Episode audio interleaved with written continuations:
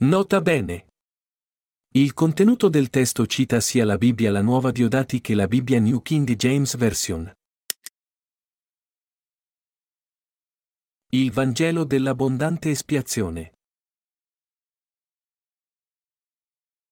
Giovanni tredici, uno diciassette. Or prima della festa di Pasqua, ebraica, sapendo Gesù che era venuta la sua ora di passare da questo mondo al Padre, avendo amato i suoi che erano nel mondo, li amò fino alla fine. E, finita la cena, avendo già il diavolo messo in cuore a Giuda Iscariota, figlio di Simone, di tradirlo, Gesù, sapendo che il Padre gli aveva dato tutto nelle mani e che egli era proceduto da Dio e a Dio ritornava, si alzò dalla cena e depose le sue vesti, poi, preso un asciugatoio, se lo cinse. Dopo aver messo dell'acqua in una bacinella, cominciò a lavare i piedi dei discepoli e ad asciugarli con l'asciugatoio di cui era cinto. Venne dunque a Simon Pietro. Ed egli gli disse, Signore, tu lavi i piedi a me? Gesù rispose e gli disse, quello che io faccio, ora non lo comprendi, ma lo comprenderai dopo. Pietro gli disse, tu non mi laverai mai i piedi. Gesù gli rispose, se non ti lavo, non avrai nessuna parte con me. Simon Pietro gli disse, Signore, non solo i piedi, ma anche le mani e il capo. Gesù gli disse, chi ha fatto il bagno, non ha bisogno che di lavarsi i piedi ed è tutto mondo, ma anche voi siete mondi, ma non tutti. Egli infatti sapeva chi lo avrebbe tradito, perciò disse, non tutti siete mondi. Così, dopo aver lavato i piedi, riprese le sue vesti, si mise di nuovo a tavola e disse loro, comprendete quello che vi ho fatto? Voi mi chiamate maestro e signore e dite bene, perché lo sono. Se dunque io, il Signore e il Maestro, vi ho lavato i piedi, anche voi dovete lavare i piedi gli uni agli altri. Io infatti vi ho dato l'esempio, affinché come ho fatto io facciate anche voi. In verità, in verità vi dico, il servo non è più grande del suo padrone, né il messaggero più grande di colui che l'ha mandato. Se sapete queste cose, siete beati se le fate. Perché Gesù lavò i piedi di Pietro il giorno prima della festa di Pasqua? Mentre gli lavava i piedi, Gesù disse, quello che io faccio, ora non lo comprendi, ma lo comprenderai dopo. Simon Pietro era uno dei discepoli più fedeli di Gesù. Credeva che Gesù fosse il Figlio di Dio e testimoniò che Gesù era il Cristo. E poiché Gesù gli lavò i piedi, ci deve essere stata una buona ragione per farlo. Quando Pietro confessò la sua fede che Gesù era il Cristo, significava che credeva che Gesù fosse il Salvatore che lo avrebbe salvato da tutti i suoi peccati. Perché Gesù lavò i piedi ai discepoli prima di essere crocifisso? Perché voleva che i suoi discepoli comprendessero la salvezza perfetta. Perché lavò i piedi di Pietro? Gesù sapeva che presto Pietro lo avrebbe rinnegato tre volte e che in futuro avrebbe commesso molti peccati. Se, dopo che Gesù salì al cielo, Pietro avesse avuto qualche peccato rimasto nel suo cuore, non avrebbe potuto unirsi a Gesù. Ma Gesù conosceva tutte le debolezze dei suoi discepoli e non voleva che i loro peccati si frapponessero tra lui e i suoi discepoli.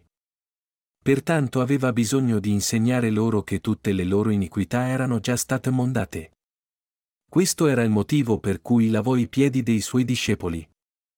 Gesù, prima di morire e lasciarli, si assicurò che comprendessero il Vangelo del suo battesimo e anche la completa remissione di tutti i peccati di tutta la loro vita. Giovanni tredici parla della salvezza perfetta che Gesù aveva compiuto per i suoi discepoli. Mentre lavava i loro piedi, Gesù parlò loro della saggezza del Vangelo del suo battesimo, attraverso il quale tutti gli uomini potevano essere purificati da tutti i loro peccati. Non lasciatevi ingannare dal diavolo nel futuro. Ho tolto tutti i tuoi peccati con il mio battesimo nel fiume Giordano e prenderò il giudizio per essi sulla croce. Allora sarò risorto dai morti e realizzerò la salvezza del nascere di nuovo per tutti voi. Per insegnarti che ho già mondato i tuoi peccati futuri, per insegnarti il Vangelo originale della remissione dei peccati, ti lavo i piedi prima di essere crocifisso. Questo è il segreto del Vangelo del nascere di nuovo. Dovreste crederlo tutti. Dobbiamo tutti comprendere il motivo per cui Gesù lavò i piedi ai discepoli e sapere perché disse: quello che io faccio, ora non lo comprendi, ma lo comprenderai dopo. Solo allora possiamo credere nel Vangelo del nascere di nuovo e nascere di nuovo noi stessi. Ha detto in Giovanni tredici. Cos'è la trasgressione? Sono i peccati che commettiamo ogni giorno perché siamo deboli. Prima di morire sulla croce, Gesù fece la festa della Pasqua con i suoi discepoli e li convinse del Vangelo della remissione dei loro peccati lavando loro i piedi con le sue stesse mani. Gesù, sapendo che il Padre gli aveva dato tutto nelle mani e che egli era proceduto da Dio e a Dio ritornava, si alzò dalla cena e depose le sue vesti, poi, preso un asciugatoio, se lo cinse. Dopo aver messo dell'acqua in una bacinella, cominciò a lavare i piedi dei discepoli e ad asciugarli con l'asciugatoio di cui era cinto. Venne dunque a Simon Pietro. Ed egli gli disse: Signore, tu lavi i piedi a me? Gesù rispose e gli disse: quello che io faccio, ora non lo comprendi, ma lo comprenderai dopo. Giovanni tredici, tre sette. Insegnò ai suoi discepoli il Vangelo del battesimo e l'espiazione dei peccati attraverso l'acqua del suo battesimo. In quel momento, essendo fedele a Gesù, Pietro non riuscì a comprendere il motivo per cui Gesù gli lavò i piedi. Dopo che Gesù gli parlò, il modo in cui credeva in Gesù era cambiato. Gesù voleva insegnargli riguardo alla remissione dei peccati, riguardo al Vangelo dell'acqua del suo battesimo. Era preoccupato che Pietro potesse non riuscire a venire a lui a causa di tutti i suoi peccati futuri, specialmente dei peccati futuri della sua carne. Gesù lavò loro i piedi perché il diavolo non potesse togliere la fede ai suoi discepoli. Più tardi Pietro capì il perché. Gesù preparò la via affinché chiunque credesse nell'acqua del suo battesimo e nel suo sangue potesse essere redento dai suoi peccati per sempre. In Giovanni tredici sono riportate le parole che pronunciò mentre lavava i piedi ai suoi discepoli. Sono parole molto importanti che solo chi è nato di nuovo può veramente comprendere. Il motivo per cui Gesù lavò i piedi dei suoi discepoli prima della festa della Pasqua ebraica era per aiutarli a rendersi conto che aveva già mondato tutti i peccati di tutta la loro vita. Gesù disse: quello che io faccio, ora non lo comprendi, ma lo comprenderai dopo. Queste parole rivolte a Pietro contenevano la verità del nascere di nuovo. Dovremmo tutti conoscere e credere nel battesimo di Gesù, che ha lavato via tutte le nostre iniquità. Il battesimo di Gesù presso il Giordano era il Vangelo del passaggio dei peccati mediante l'imposizione delle mani. Dovremmo tutti credere nelle parole di Gesù. Egli ha tolto tutti i peccati del mondo attraverso il suo battesimo e ha realizzato la remissione dei peccati essendo giudicato e crocifisso. Gesù è stato battezzato per eliminare tutti i peccati di tutte le persone. La remissione di tutti i peccati della nostra vita intera è stata adempiuta con il battesimo e il sangue di Gesù. Cos'è il laccio del diavolo contro i giusti? Il diavolo cerca di ingannare i giusti per renderli nuovamente peccatori. Gesù sapeva bene che dopo essere stato crocifisso, resuscitato e salito al cielo, il diavolo e i sostenitori della fede falsa sarebbero venuti e avrebbero cercato di ingannare i discepoli. Possiamo vedere dalla testimonianza di Pietro: tu sei il Cristo, il Figlio del Dio vivente. Che egli credeva in Gesù. Tuttavia, Gesù voleva ricordare ancora una volta a Pietro di tenere a mente il Vangelo della remissione dei peccati.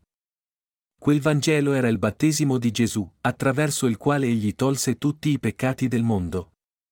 Ha voluto insegnarlo ancora una volta a Pietro, ai discepoli e a noi che saremmo venuti dopo. Quello che io faccio, ora non lo comprendi, ma lo comprenderai dopo. Ogni volta che i discepoli di Gesù peccavano, il diavolo li tentava e li condannava, dicendo: guarda, se commetti ancora peccati, come puoi dire di essere senza peccato? Non sei stato salvato. Sei semplicemente un peccatore. Per evitare ciò, Gesù disse loro che la loro fede nel battesimo di Gesù aveva già mondato tutti i peccati di tutta la loro vita, passati, presenti e futuri. Sapete tutti che sono stato battezzato. Il motivo per cui sono stato battezzato al Giordano è stato quello di mondare tutti i peccati di tutta la tua vita, nonché il peccato originale dell'umanità. Riesci a capire adesso perché sono stato battezzato, perché devo essere crocifisso e morire sulla croce? Gesù lavò i piedi dei suoi discepoli per mostrare loro che aveva tolto tutti i loro peccati quotidiani attraverso il suo battesimo e che avrebbe preso il giudizio per loro sulla croce. Ora, tu e io siamo stati redenti da tutti i nostri peccati mediante la nostra fede nel Vangelo del battesimo e del sangue di Gesù, che è la remissione di tutti i nostri peccati. Gesù è stato battezzato e crocifisso per noi. Egli ha mondato tutti i nostri peccati con il suo battesimo e sangue. Chiunque conosce e crede nel Vangelo dell'espiazione dei peccati, chiunque crede nella verità, è redento da tutti i suoi peccati. Allora cosa si dovrebbe fare dopo essere stati salvati? Bisogna ammettere i propri peccati ogni giorno e credere nella salvezza del battesimo e del sangue di Gesù, il Vangelo dell'espiazione per tutti i peccati.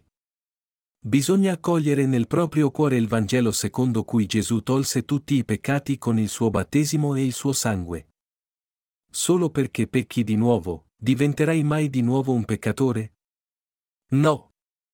Sapendo che Gesù tolse tutti i nostri peccati, come potremmo diventare di nuovo peccatori? Il battesimo di Gesù e il suo sangue sulla croce erano il Vangelo dell'espiazione per tutti i nostri peccati. Chiunque crede in questo Vangelo originale della remissione dei peccati rinasce come una persona giusta. I giusti non potranno mai più diventare peccatori. Perché i giusti non possono mai più diventare peccatori?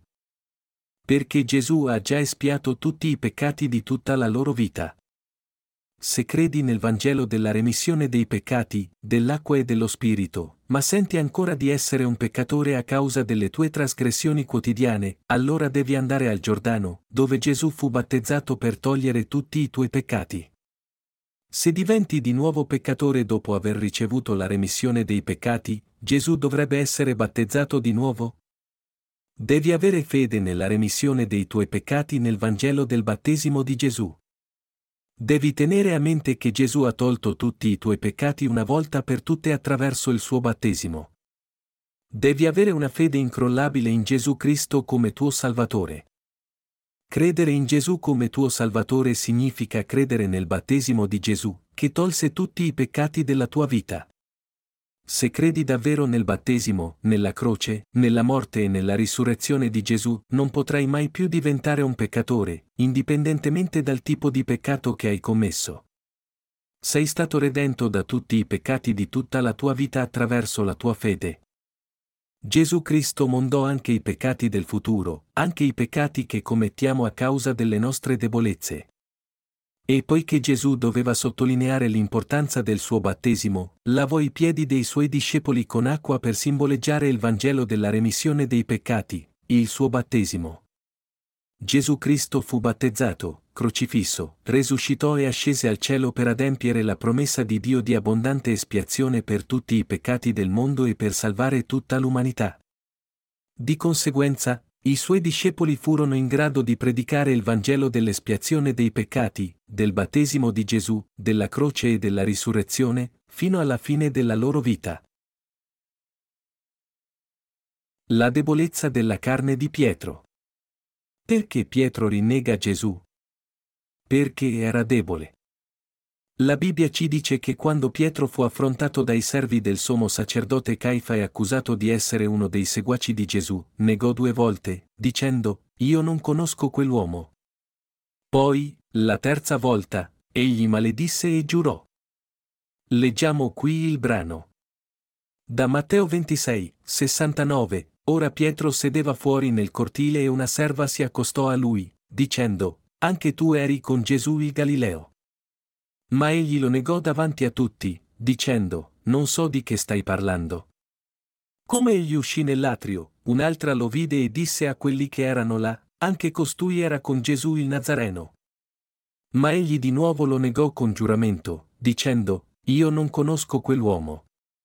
Poco dopo anche gli astanti, accostatisi, dissero a Pietro, "Certo, Anche tu sei uno di loro, perché il tuo parlare ti tradisce.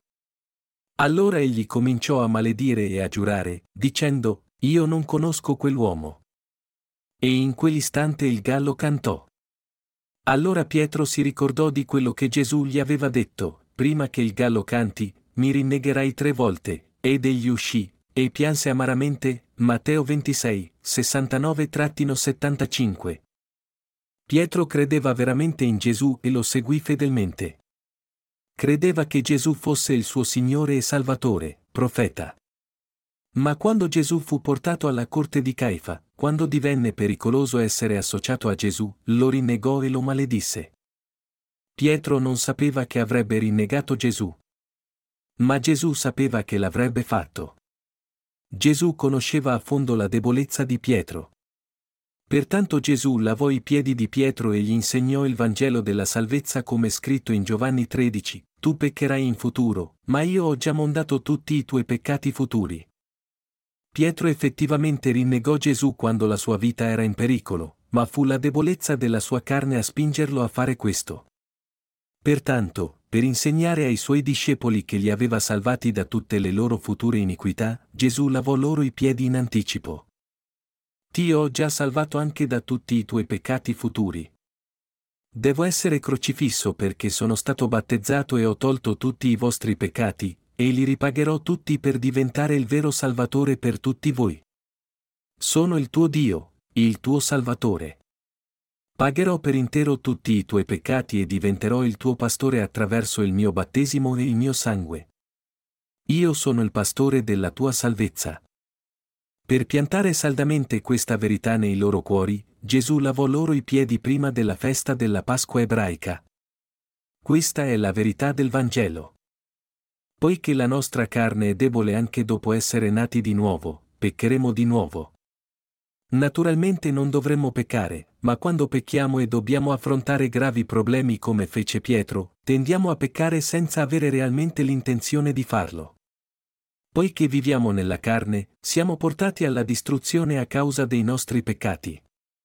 La carne peccherà finché vivremo in questo mondo secolare, ma Gesù rimise tutti quei peccati con il suo battesimo e il suo sangue sulla croce. Non neghiamo che Gesù sia il nostro Salvatore, ma quando viviamo nella carne, continuiamo a commettere peccati contro la volontà di Dio. È perché siamo nati dalla carne. Ma Gesù sapeva bene che siamo peccatori nella carne. Gesù divenne il nostro Salvatore espiando tutti i nostri peccati con il suo battesimo e sangue. Ci ha liberato da tutti i peccati credendo nella sua salvezza e nella sua risurrezione. Tutti e quattro i Vangeli iniziano con il battesimo di Gesù da parte di Giovanni Battista. Lo scopo della sua vita umana era quello di adempiere il Vangelo del nascere di nuovo, il Vangelo della salvezza. Per quanto tempo pecchiamo nella carne? Pecchiamo per tutta la vita fino al giorno della morte. Quando Pietro lo rinnegò non una, né due, ma tre volte prima che il gallo cantasse, quanto deve avergli spezzato il cuore? Quanta vergogna deve aver provato? Giurò davanti a Gesù che non lo avrebbe mai tradito. Ha peccato a causa della debolezza della sua carne, ma quanto deve essersi sentito infelice quando ha ceduto alla sua debolezza e ha rinnegato Gesù non solo una, ma tre volte? Quanto deve essersi sentito in imbarazzo quando ha guardato ancora una volta Gesù? Ma Gesù sapeva tutte queste cose e altro ancora. Perciò disse, so che peccherai di nuovo. Ma ho già tolto tutti quei peccati con il mio battesimo, affinché i tuoi peccati non ti facciano inciampare e ti trasformino nuovamente in un peccatore, e affinché non ti risulti impossibile tornare da me. Sono diventato per te il Salvatore completo essendo battezzato e giudicato per tutti i peccati. Sono diventato il tuo Dio, il tuo pastore. Credi nel Vangelo della remissione dei tuoi peccati. Continuerò ad amarti anche se commetterai i peccati della carne. Ho già mondato tutte le tue iniquità. Il Vangelo della remissione di tutti i tuoi peccati è per sempre. Anche il mio amore per te è per sempre. Gesù disse a Pietro e ai discepoli, se non ti lavo, non avrai nessuna parte con me. Il motivo per cui egli parlò di questo Vangelo in Giovanni tredici era che era importante che le persone nascessero di nuovo d'acqua e di spirito. Ci credi? Nei versetti nove a dieci Simon Pietro gli disse: Signore, non solo i piedi, ma anche le mani e il capo.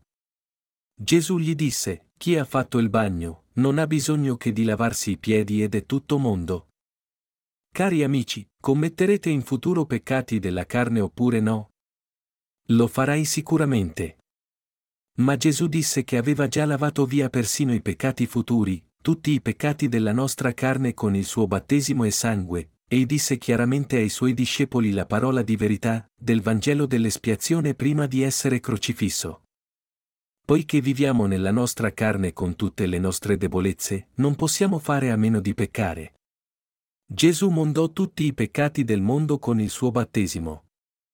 Non solo ha lavato la nostra testa e il nostro corpo, ma ha anche lavato i nostri piedi, tutti i nostri peccati futuri. Questo è il Vangelo del nascere di nuovo, del battesimo di Gesù. Dopo che Gesù fu battezzato, Giovanni Battista testimoniò: Ecco l'agnello di Dio, che toglie il peccato del mondo. Giovanni uno e ventinove.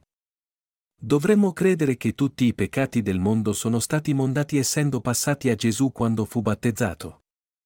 Mentre vivono in questo mondo, gli uomini non possono fare a meno di peccare. Dobbiamo accettarlo come un fatto definitivo. Ogni volta che la nostra debolezza della carne emerge, dobbiamo ricordare a noi stessi che Gesù mondò tutti i nostri peccati e tutti i peccati del mondo attraverso il Vangelo del battesimo e li pagò con il suo sangue. Dovremmo ringraziarlo dal profondo del nostro cuore. Confessiamo con fede che Gesù è il nostro Salvatore e il nostro Dio. Lode al Signore. Tutti in questo mondo peccano con la carne.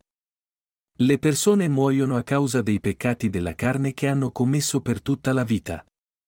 Le persone peccano continuamente con la loro carne. Pensieri malvagi nel cuore delle persone. Cosa contamina una persona? Vari tipi di peccati e pensieri malvagi. Gesù dice in Matteo quindici, diciannove a venti, poiché dal cuore provengono pensieri malvagi, omicidi, adulteri, fornicazioni, furti, false testimonianze, maldicenze.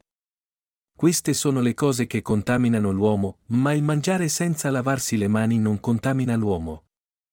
Perché vari tipi di peccati nel cuore di una persona li contaminano, sono sporchi.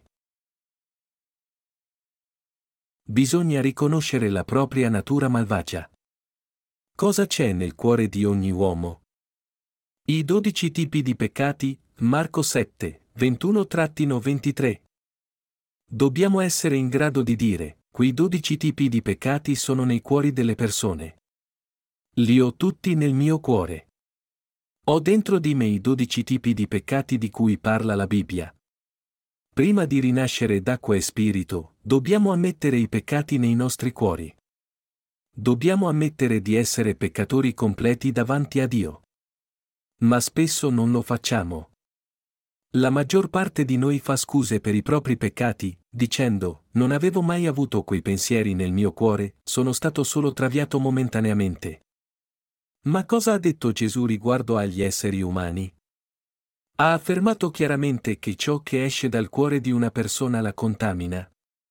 Ci ha detto che le persone hanno pensieri malvagi dentro di sé. Cosa ne pensi? Sei buono o cattivo? Sai che tutti hanno pensieri malvagi? Sì, i pensieri di tutti sono malvagi. Molto tempo fa, l'edificio del grande magazzino Sampoong a Seul crollò improvvisamente. Le famiglie che hanno perso i loro cari erano in profonda agonia. Ma molte persone si recarono lì per godersi il tragico spettacolo. Alcuni pensavano: quanti sono morti? duecento? No, è un numero troppo basso. trecento? Forse? Ebbene, sarebbe stato molto più interessante e spettacolare se il numero dei morti fosse stato almeno un migliaio. Il cuore delle persone può essere così malvagio. Dobbiamo accettarlo. Quanto era irrispettosa quella situazione verso i morti. Quanto è stato devastante per le famiglie. Alcuni erano finanziariamente rovinati. Chiaramente, alcuni degli spettatori non erano molto solidali. Sarebbe stato molto più interessante se fossero morti in più. Che spettacolo! E se la stessa cosa fosse successa in uno stadio pieno di persone? Migliaia sarebbero stati sepolti sotto le macerie, no? Oh, sì! Sarebbe certamente molto più interessante di questo. Forse alcuni avevano pensieri come questi. E sappiamo tutti quanto a volte le persone possano essere malvagie. Naturalmente, non direbbero mai pensieri così malvagi ad alta voce. Possono schioccare la lingua ed esprimere la loro simpatia, ma segretamente, nei loro cuori, desiderano che sia più spettacolare. Vogliono vedere tragedie terribili in cui migliaia di persone vengono uccise purché ciò non vada contro i loro interessi. È il modo in cui funziona il cuore delle persone. La maggior parte di noi è così prima di nascere di nuovo. Omicidi nel cuore di ogni persona. Perché pecchiamo? Perché abbiamo pensieri malvagi nei nostri cuori. Dio ci ha detto che c'è omicidi dentro il cuore di ogni persona. Ma molti lo negherebbero. Come puoi dire ciò? Non ho nessun pensiero di omicidi nel mio cuore. Come puoi persino pensare una cosa del genere? Non ammetterebbero mai di avere omicidi nei loro cuori. Pensano che gli assassini siano di una razza diversa. Quel serial killer nei notiziari dell'altro giorno, la folla che ha ucciso e bruciato persone nel loro seminterrato, sono loro che hanno l'omicidio nel loro cuore. Sono di una razza diversa. Non potrò mai essere come loro. Sono ladri. Assassini. Si indignano e gridano, quelli nati da seme malvagio dovrebbero essere cancellati dalla faccia di questa terra. Dovrebbero essere tutti condannati a morte. Ma purtroppo il pensiero dell'omicidio è nel cuore di quelle persone indignate così come nel cuore dei serial killer e degli assassini. Dio ci dice che nei cuori di tutte le persone c'è l'omicidio. Dobbiamo accettare la parola di Dio, che vede attraverso di noi. Dobbiamo ammettere, sono un peccatore con l'omicidio nel cuore. Sì, Dio ci ha detto che ci sono pensieri malvagi, compreso l'omicidio, nei cuori di tutte le persone. Accettiamo la parola di Dio insieme. Man mano che le generazioni di persone diventano sempre più malvagie, tutti i tipi di dispositivi di protezione personale diventano strumenti per uccidere. Questo è il risultato dell'omicidio nei nostri cuori. Puoi uccidere in un impeto di rabbia o di paura. Non sto dicendo che ognuno di noi ucciderebbe davvero gli altri, ma che ne abbiamo il pensiero nel cuore. Poiché le persone nascono con pensieri malvagi, tutti li abbiamo nei nostri cuori. Alcuni finiscono davvero per uccidere, non perché sono nati assassini, ma perché tutti noi siamo capaci di diventare assassini. Dio ci dice che abbiamo pensieri malvagi e omicidi nei nostri cuori. È la verità. Nessuno di noi è un'eccezione a questa verità. Pertanto, il percorso corretto per noi è accettare la parola di Dio e obbedire. Pecciamo in questo mondo perché abbiamo pensieri malvagi nei nostri cuori. Adulterio nei nostri cuori. Dio dice che c'è adulterio nel cuore di ogni persona.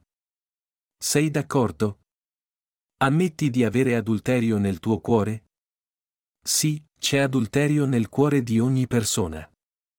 Ecco perché nella nostra società prosperano la prostituzione e altri reati sessuali.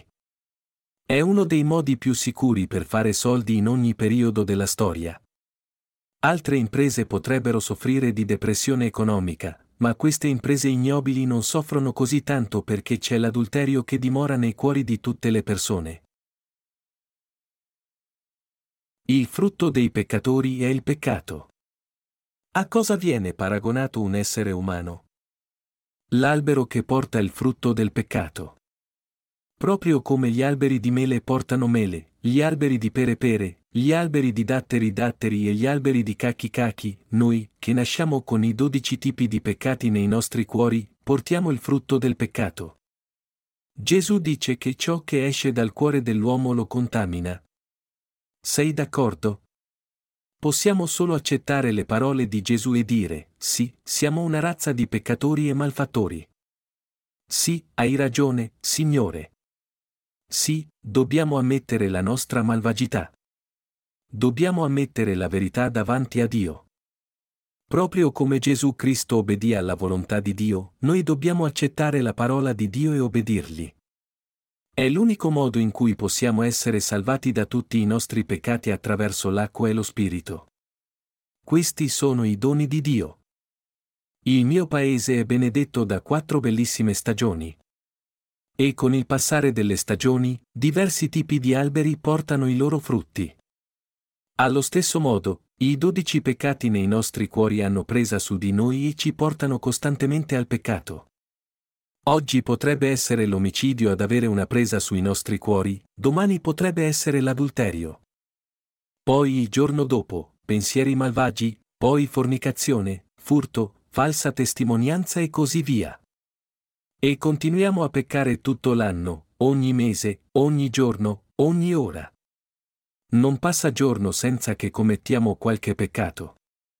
Continuiamo a promettere di stare lontani dal peccato, ma non possiamo fare a meno di peccare perché siamo nati in questo modo. Hai mai visto un melo rifiutarsi di produrre mele perché non voleva? Non voglio produrre mele. Anche se decidesse di rifiutarsi di portare frutto, come potrebbe non portare mele? I fiori sarebbero sbocciati comunque in primavera, le mele sarebbero cresciute e maturate in estate e il frutto sarebbe stato pronto per essere raccolto e mangiato in autunno.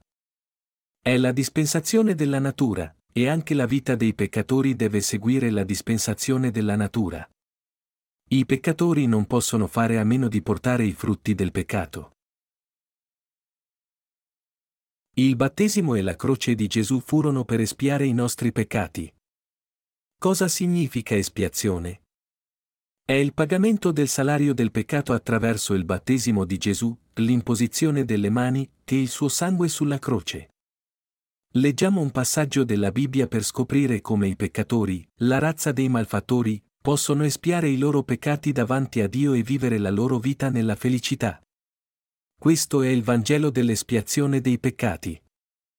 In Levitico quattro si dice, se uno del popolo commette peccato per ignoranza contro qualsiasi comandamento dell'Eterno, facendo qualcosa che non dovrebbe fare, e si rende così colpevole, quando egli diviene consapevole del peccato che ha commesso, porterà come sua offerta una capra, femmina, senza difetto, per il peccato che ha commesso. Poserà la mano sulla testa del sacrificio per il peccato e sgozzerà il sacrificio per il peccato nel luogo dell'olocausto. Poi il sacerdote prenderà col suo dito un po' del suo sangue e lo metterà sui corni dell'altare dell'olocausto, e verserà il resto del suo sangue alla base dell'altare. Preleverà tutto il suo grasso, come ha prelevato il grasso dal sacrificio di ringraziamento, quindi il sacerdote lo farà fumare sull'altare come un odore soave all'Eterno. Così il sacerdote farà l'espiazione per lui, ed esso gli sarà perdonato, Levitico quattro, ventisette trentuno. Ai tempi dell'Antico Testamento, in che modo le persone espiavano i propri peccati? Posero le mani sulla testa del sacrificio di espiazione e vi passarono sopra i loro peccati. È scritto nel Levitico. Quando uno di voi porta un'offerta all'Eterno, portate come vostra offerta un animale preso dalla mandria o dal gregge. Se la sua offerta è un olocausto di un capo preso dalla mandria, offra un maschio senza difetto, lo porterà all'ingresso della tenda di convegno di sua spontanea volontà davanti all'Eterno. Poserà quindi la sua mano sulla testa dell'olocausto, che sarà gradito al suo posto, per fare l'espiazione per lui, Levitico uno, due quattro. Dio fece loro preparare offerte per il peccato che sarebbero state usate per espiare i peccati di Israele. E disse loro di l'imposizione delle mani sulla testa dell'offerta per il peccato, per passare i peccati. All'interno del cortile del Santo Tabernacolo c'era l'altare degli olocausti. Era una scatola un po' più grande del tavolo del pulpito e aveva le corna ai quattro angoli. Il popolo d'Israele espiava i propri peccati passando i propri peccati sulla testa del sacrificio espiatorio e bruciandone la carne sull'altare dell'olocausto. Dio disse nel Levitico che le persone lo porterà all'ingresso della tenda di convegno di sua spontanea volontà davanti all'Eterno. I loro peccati venivano passati sull'offerta per il peccato quando imponevano le mani sulla sua testa, e poi i peccatori tagliavano la gola dell'offerta per ucciderla. E i sacerdoti ne sparsero il sangue sui corni dell'altare dell'olocausto. Dopo ciò, il corpo dell'offerta veniva pulito dai suoi organi interni, e la sua carne tagliata a pezzi e bruciata in cenere sull'altare dell'olocausto. Poi il dolce aroma della carne veniva offerto a Dio per la loro espiazione. Questo era il modo in cui espiavano i loro peccati quotidiani. Poi c'era il sacrificio di espiazione per i loro peccati annuali. Si differenziava dal sacrificio di espiazione per i peccati quotidiani in quanto il sommo sacerdote imponeva le mani sull'offerta per il peccato a nome di tutto il popolo di Israele e spargeva il sangue a est del propiziatorio sette volte. Inoltre, l'imposizione delle mani sulla testa del capro vivo veniva fatta davanti al popolo di Israele il decimo giorno del settimo mese ogni anno, Levitico sedici, cinque ventisette. Chi simboleggia l'offerta per il peccato dell'Antico Testamento? Gesù Cristo. Ora, scopriamo come il sistema sacrificale sia cambiato nel Nuovo Testamento e come la legge eterna di Dio sia rimasta costante nel corso degli anni. Perché Gesù dovette morire sulla croce? Cosa ha fatto di sbagliato su questa terra per cui Dio ha dovuto lasciare che suo figlio morisse sulla croce? Chi lo ha costretto a morire sulla croce? Quando tutti i peccatori del mondo, cioè tutti noi, erano caduti nel peccato, Gesù venne in questo mondo per salvarci. Fu battezzato da Giovanni Battista al Giordano e prese il castigo sulla croce per tutti i peccati a nome di tutta l'umanità. Il modo in cui Gesù fu battezzato, il modo in cui sanguinò sulla croce fu proprio come il sacrificio di espiazione dell'Antico Testamento, l'imposizione delle mani sull'offerta per il peccato e lo spargimento del suo sangue. Questo era il modo in cui veniva fatto nell'Antico Testamento. Un peccatore imponeva le mani sull'offerta per il peccato e confessava i suoi peccati, dicendo: Signore, ho peccato. Ho commesso omicidio e adulterio. Poi i suoi peccati venivano trasferiti sull'offerta per il peccato.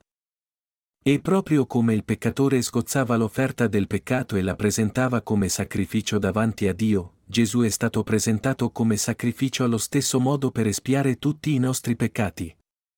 Gesù fu battezzato e sanguinò sulla croce per salvarci ed espiare tutti i nostri peccati attraverso il suo sacrificio. Infatti, Gesù è morto a causa nostra. Se ci pensiamo, che significato aveva offrire quegli animali senza macchia in sacrificio per tutti i peccati del popolo? Tutti quegli animali sapevano cos'era il peccato? Gli animali non conoscono il peccato. Non potevano togliere i peccati di tutti gli esseri umani. Proprio come quegli animali erano completamente senza macchia, così anche Gesù era senza peccato. Egli è Dio Santo, il Figlio di Dio, e non ha mai peccato. Quindi, egli tolse tutti i nostri peccati attraverso il suo battesimo nel Giordano quando aveva trenta anni. Era per togliere tutti i nostri peccati. Ed è morto sulla croce a causa dei peccati che ha tolto da noi. Era il suo ministero per la salvezza che ha lavato via tutti i peccati dell'umanità. È scritto in Matteo tre. L'inizio del Vangelo di espiazione dei peccati. Perché Gesù fu battezzato da Giovanni Battista nel Giordano? Per compiere ogni giustizia. Ora, è scritto in Matteo tre. Allora Gesù venne dalla Galilea al Giordano da Giovanni per essere da lui battezzato. Ma Giovanni gli si opponeva fortemente dicendo: Io ho bisogno di essere battezzato da te e tu vieni da me?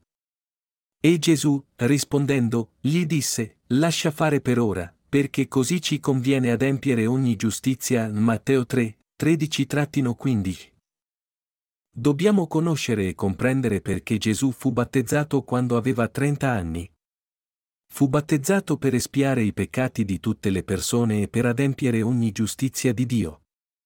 Per salvare tutte le persone dai loro peccati, Gesù Cristo, colui che è senza macchia, fu battezzato lui stesso da Giovanni Battista. Così tolse i peccati del mondo e offrì se stesso per espiare i peccati di tutti gli esseri umani. Per essere salvati dal peccato, dovremmo tutti conoscere la verità e credere nella verità. Sta a noi credere nella sua salvezza ed essere salvati. Cosa significa il battesimo di Gesù? È la stessa cosa dell'imposizione delle mani nell'Antico Testamento.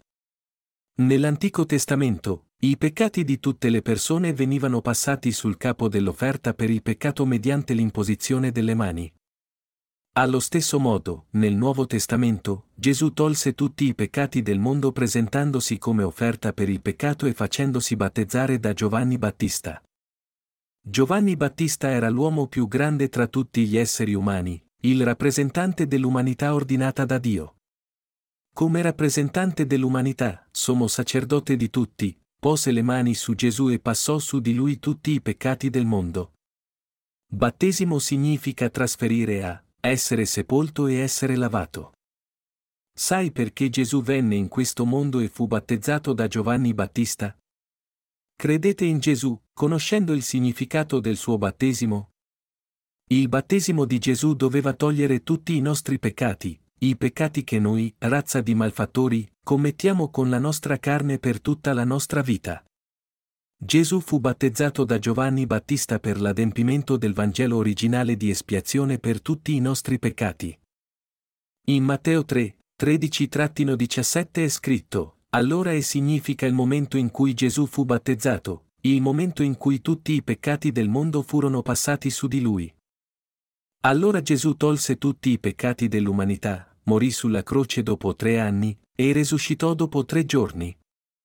Per mondare tutti i peccati del mondo, egli fu battezzato una volta per tutte, morì sulla croce una volta per tutte, e fu risuscitato dai morti una volta per tutte. Per tutti coloro che vogliono essere redenti dai loro peccati davanti a Dio, egli li ha salvati tutti una volta per tutte. Perché Gesù dovette essere battezzato? Perché ha dovuto mettersi una corona di spine ed essere giudicato alla corte di Pilato come un comune criminale? Perché dovette essere crocifisso sulla croce e morire dissanguato? La ragione di tutto quanto sopra è perché egli tolse su di sé tutti i peccati del mondo, i nostri peccati e quelli miei, attraverso il suo battesimo. E per i nostri peccati, dovette morire sulla croce. Dobbiamo credere nella parola di salvezza che Dio ci ha salvato ed essergli grati. Senza il battesimo di Gesù, la sua croce e la sua risurrezione, non ci sarebbe salvezza per noi. Quando Gesù fu battezzato da Giovanni per togliere tutti i peccati del mondo, egli tolse tutti i nostri peccati e così salvò noi che crediamo nel suo Vangelo di salvezza. Ci sono persone che pensano, ma egli ha tolto solo il peccato originale, non è vero? Ma si sbagliano. È riportato chiaramente nella Bibbia che Gesù tolse tutti i peccati del mondo una volta per tutte quando fu battezzato. Tutti i nostri peccati, compreso il peccato originale, sono stati mondati. È scritto in Matteo tre e quindici, perché così ci conviene adempiere ogni giustizia. Adempiere ad ogni giustizia significa che tutti i peccati, senza eccezione, ci sono stati tolti. Gesù ha lavato via anche i nostri peccati per tutta la vita? Sì, lo ha fatto. Troviamo la prova di ciò in Levitico per primo. Ci parla del sommo sacerdote e del sacrificio del giorno dell'espiazione. Il sacrificio di espiazione per i peccati annuali di tutti gli israeliti. Gli israeliti potevano sempre mantenere la santità attraverso l'offerta per il peccato di questa terra? Mai. Aronne offrirà il torello del sacrificio per il peccato, che è per sé, e farà l'espiazione per sé e per la propria casa. Poi prenderà i due capri e li presenterà davanti all'Eterno all'ingresso della tenda di convegno. Aronne tirerà quindi a sorte i due capri, uno sarà destinato all'Eterno e l'altro per capro espiatorio. Aronne farà avvicinare il capro che è stato destinato all'Eterno e lo offrirà come sacrificio per il peccato, ma il capro che è stato destinato ad essere il capro espiatorio, sarà presentato vivo davanti all'Eterno, per fare su di esso l'espiazione e per mandarlo poi nel deserto come capro espiatorio, Levitico sedici, sei a dieci. Qui Aronne prese due capri alla porta del tabernacolo del convegno per espiare i peccati annuali degli Israeliti. Aronne tirerà quindi a sorte i due capri, uno sarà destinato all'Eterno e l'altro per capro espiatorio. Il capro espiatorio era necessario per l'espiazione. Questo era il sacrificio di espiazione per i peccati quotidiani, in cui il peccatore imponeva le mani sul capo dell'offerta per passare i suoi peccati. Ma per i peccati annuali del popolo, il sommo sacerdote, a nome di tutto il popolo, trasmetteva i peccati annuali sul sacrificio per i peccati di ogni anno il decimo giorno del settimo mese. In Levitico sedici, ventinove trentuno è scritto: nel settimo mese, il decimo giorno del mese, umilierete le anime vostre e non farete alcun lavoro, né il nativo del paese, né il forestiero che risiede fra voi. Poiché in quel giorno il sacerdote farà l'espiazione per voi, per purificarvi, affinché siate purificati da tutti i vostri peccati davanti all'Eterno. È per voi un sabato di riposo solenne e voi umilierete le anime vostre, beh una legge perpetua, Levitico sedici, ventinove trentuno. Nell'Antico Testamento, il popolo di Israele portava un'offerta per il peccato per espiare i peccati quotidiani e trasferiva i propri peccati sulla sua testa, confessando: Signore, ho commesso tale e tal altro peccato. Poi tagliava la gola dell'offerta per il peccato, dava il sangue al sacerdote e tornava a casa, convinto di essere ora libero dai suoi peccati. L'offerta per il peccato moriva per il peccatore, con il peccato sulla sua testa. L'offerta per il peccato veniva uccisa al posto del peccatore. Nell'Antico Testamento, l'offerta per il peccato poteva essere una capra, un vitello, un toro, tutti gli animali senza macchia e puliti che Dio aveva distinto. Invece della morte di un peccatore per i suoi peccati, Dio, nella sua infinita misericordia, ha permesso che fosse offerta la vita di un animale. In tal modo nell'Antico Testamento i peccatori potevano espiare i propri peccati attraverso il sacrificio espiatorio. Le colpe del peccatore venivano passate sull'offerta per il peccato mediante l'imposizione delle mani, e il suo sangue veniva dato al sacerdote per espiare i peccati del peccatore. Tuttavia, era impossibile espiare i peccati ogni giorno. Perciò Dio permise al sommo sacerdote di espiare i peccati di un anno intero, ogni anno il decimo giorno del settimo mese, a nome di tutto il popolo di Israele. Qual era allora il ruolo del sommo sacerdote nel giorno dell'espiazione? Innanzitutto, il sommo sacerdote Aronne imponeva le mani sull'offerta per il peccato, confessando i peccati del popolo: Signore, il popolo di Israele ha commesso tali e tanti peccati, omicidio, adulterio, fornicazione, furto, falsa testimonianza, bestemmia. Poi tagliò la gola dell'offerta per il peccato, prendendo il sangue che fu asperso sette volte sul propiziatorio all'interno del sacro tabernacolo di riunione. Nella Bibbia, il numero sette è considerato il numero perfetto. Era suo compito trasferire i peccati annuali del popolo sulla testa dell'offerta per il peccato a nome di tutte le persone, e l'offerta per il peccato veniva sacrificata al loro posto. Poiché Dio è giusto, per salvare tutte le persone dai loro peccati, ha permesso che l'offerta per il peccato morisse al posto delle persone. Poiché Dio è veramente misericordioso, ha permesso che le persone offrissero la vita del sacrificio al posto della propria. Il sommo sacerdote poi asperse il sangue sul lato orientale del propiziatorio e così espiò tutti i peccati del popolo per l'anno passato nel giorno dell'espiazione, il decimo giorno del settimo mese. Chi è l'agnello sacrificale secondo l'Antico Testamento? Gesù, che è senza macchia. Il sommo sacerdote doveva offrire due capri nel giorno dell'espiazione per il popolo di Israele. Uno di essi era chiamato il capro espiatorio, che significa mettere fuori. Allo stesso modo, il capro espiatorio del Nuovo Testamento è Gesù Cristo. Poiché Dio ha tanto amato il mondo, che ha dato il suo unigenito Figlio, affinché chiunque crede in Lui non perisca, ma abbia vita eterna, Giovanni tre sedici. Dio ci ha dato il suo unico Figlio come agnello sacrificale. E come agnello sacrificale per tutta l'umanità, fu battezzato da Giovanni Battista e divenne il Salvatore, il Messia del mondo. Messia significa il Salvatore e Gesù Cristo significa il Re che è venuto a salvarci. Pertanto, Proprio come i peccati annuali del popolo venivano espiati nel giorno dell'espiazione nell'Antico Testamento, Gesù Cristo, quasi duemila anni fa, venne in questo mondo per essere battezzato e morire sanguinando sulla croce per completare il Vangelo dell'espiazione per tutti i nostri peccati. Leggiamo a questo punto un passo del Levitico. Aaronne poserà entrambe le sue mani sulla testa del capro vivo e confesserà su di esso tutte le iniquità dei figli di Israele e tutte le loro trasgressioni, tutti i loro peccati, e li metterà sulla testa del capro, lo manderà poi nel deserto per mezzo di un uomo appositamente scelto. Il capro porterà su di sé tutte le loro iniquità in terra solitaria, e quell'uomo lo lascerà andare nel deserto, Levitico sedici, ventuno a ventidue.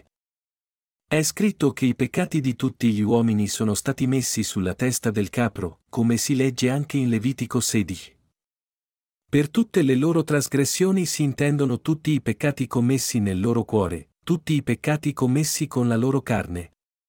E tutte le loro trasgressioni furono messe sulla testa del capro per l'imposizione delle mani. Per la legge di Dio, dobbiamo avere una vera conoscenza di tutti i nostri peccati. Perché Dio ci ha dato la legge? Per darci la conoscenza del peccato. La legge e i comandamenti di Dio sono composti da seicentotredici articoli. In effetti, quando ci pensiamo, abbiamo fatto ciò che ci ha detto di non fare e non abbiamo fatto ciò che ci ha detto di fare. Pertanto siamo peccatori. Ed è scritto nella Bibbia che Dio ci ha dato queste leggi affinché ci rendessimo conto dei nostri peccati, Romani tre e venti. Significa che ci ha dato la sua legge e i suoi comandamenti per insegnarci che siamo peccatori. Non li ha dati perché siamo in grado di vivere secondo loro, ma perché conoscessimo i nostri peccati. Non ci ha dato la sua legge e i suoi comandamenti perché li osservassimo. Non puoi aspettarti che un cane viva come un essere umano. Allo stesso modo, non potremo mai vivere all'altezza della legge di Dio, ma possiamo solo renderci conto dei nostri peccati attraverso la sua legge e i suoi comandamenti. Dio ce le ha date perché siamo masse di peccato, ma non ce ne rendiamo conto da soli. Voi siete omicidi, fornicatori, malfattori. Ci ha detto di non uccidere, ma uccidiamo comunque nei nostri cuori e talvolta nella realtà. Tuttavia, poiché è scritto nella legge che non dovremmo uccidere, sappiamo che siamo omicidi, dicendo, ah, ho sbagliato. Sono un peccatore perché ho fatto qualcosa che non avrei dovuto fare. Ho peccato. Pertanto, per salvare il popolo di Israele dal peccato, Dio permise ad Aaronne di offrire il sacrificio di espiazione nell'Antico Testamento, ed era Aaronne che espiava per il popolo una volta all'anno. Nell'Antico Testamento, nel giorno dell'espiazione, dovevano essere offerte a Dio due offerte per il peccato. Una veniva offerta davanti a Dio, mentre l'altra veniva inviata nel deserto dopo l'imposizione delle mani, portando con sé tutti i peccati annuali del popolo. Prima che il capro fosse inviato nel deserto per mano di un uomo adatto, il sommo sacerdote imponeva le mani sulla testa del capro vivo e confessava i peccati di Israele. Signore, il popolo ha ucciso, ha fornicato, ha rubato e ha adorato gli idoli. Abbiamo peccato. La terra di Palestina è una landa desolata di sabbia e deserto. Il capro espiatorio fu mandato nel deserto infinito e morì. Quando fu mandato via, il popolo di Israele continuò a guardarlo finché non scomparve in lontananza e credette che i suoi peccati fossero spariti con il capro espiatorio. Il popolo guadagnò la pace della mente e il capro espiatorio morì nel deserto per i peccati annuali di tutto il popolo. E Dio ha espiato tutti i nostri peccati attraverso l'agnello di Dio, Gesù Cristo. Tutti i nostri peccati sono stati lavati completamente attraverso il battesimo di Gesù e il suo sangue sulla croce. Gesù è Dio e il nostro Salvatore. È il Figlio di Dio che è venuto a salvare l'umanità dal peccato ed è il Creatore che ci ha fatti a sua immagine e somiglianza. È sceso in questo mondo per salvarci dal peccato. Non solo i peccati quotidiani che commettiamo con la nostra carne, ma anche tutti i peccati futuri. Tutti i peccati della nostra mente e della nostra carne sono stati trasferiti a Gesù. Pertanto, Doveva essere battezzato da Giovanni Battista per compiere tutta la giustizia di Dio, l'espiazione completa per tutti i peccati del mondo. Tre anni prima di essere crocifisso, quando iniziò il suo ministero pubblico, Gesù tolse tutti i peccati del mondo facendosi battezzare da Giovanni Battista nel Giordano. La sua salvezza dell'umanità attraverso l'espiazione di tutti i nostri peccati è iniziata con il suo battesimo. Nel fiume Giordano, in un punto in cui era profondo circa la vita, Giovanni Battista pose le mani sul capo di Gesù e lo immerse nell'acqua. Questo battesimo era uguale all'imposizione delle mani dell'Antico Testamento e aveva lo stesso effetto di trasmettere tutti i peccati. L'immersione nell'acqua significava morte e la risalita dall'acqua significava resurrezione.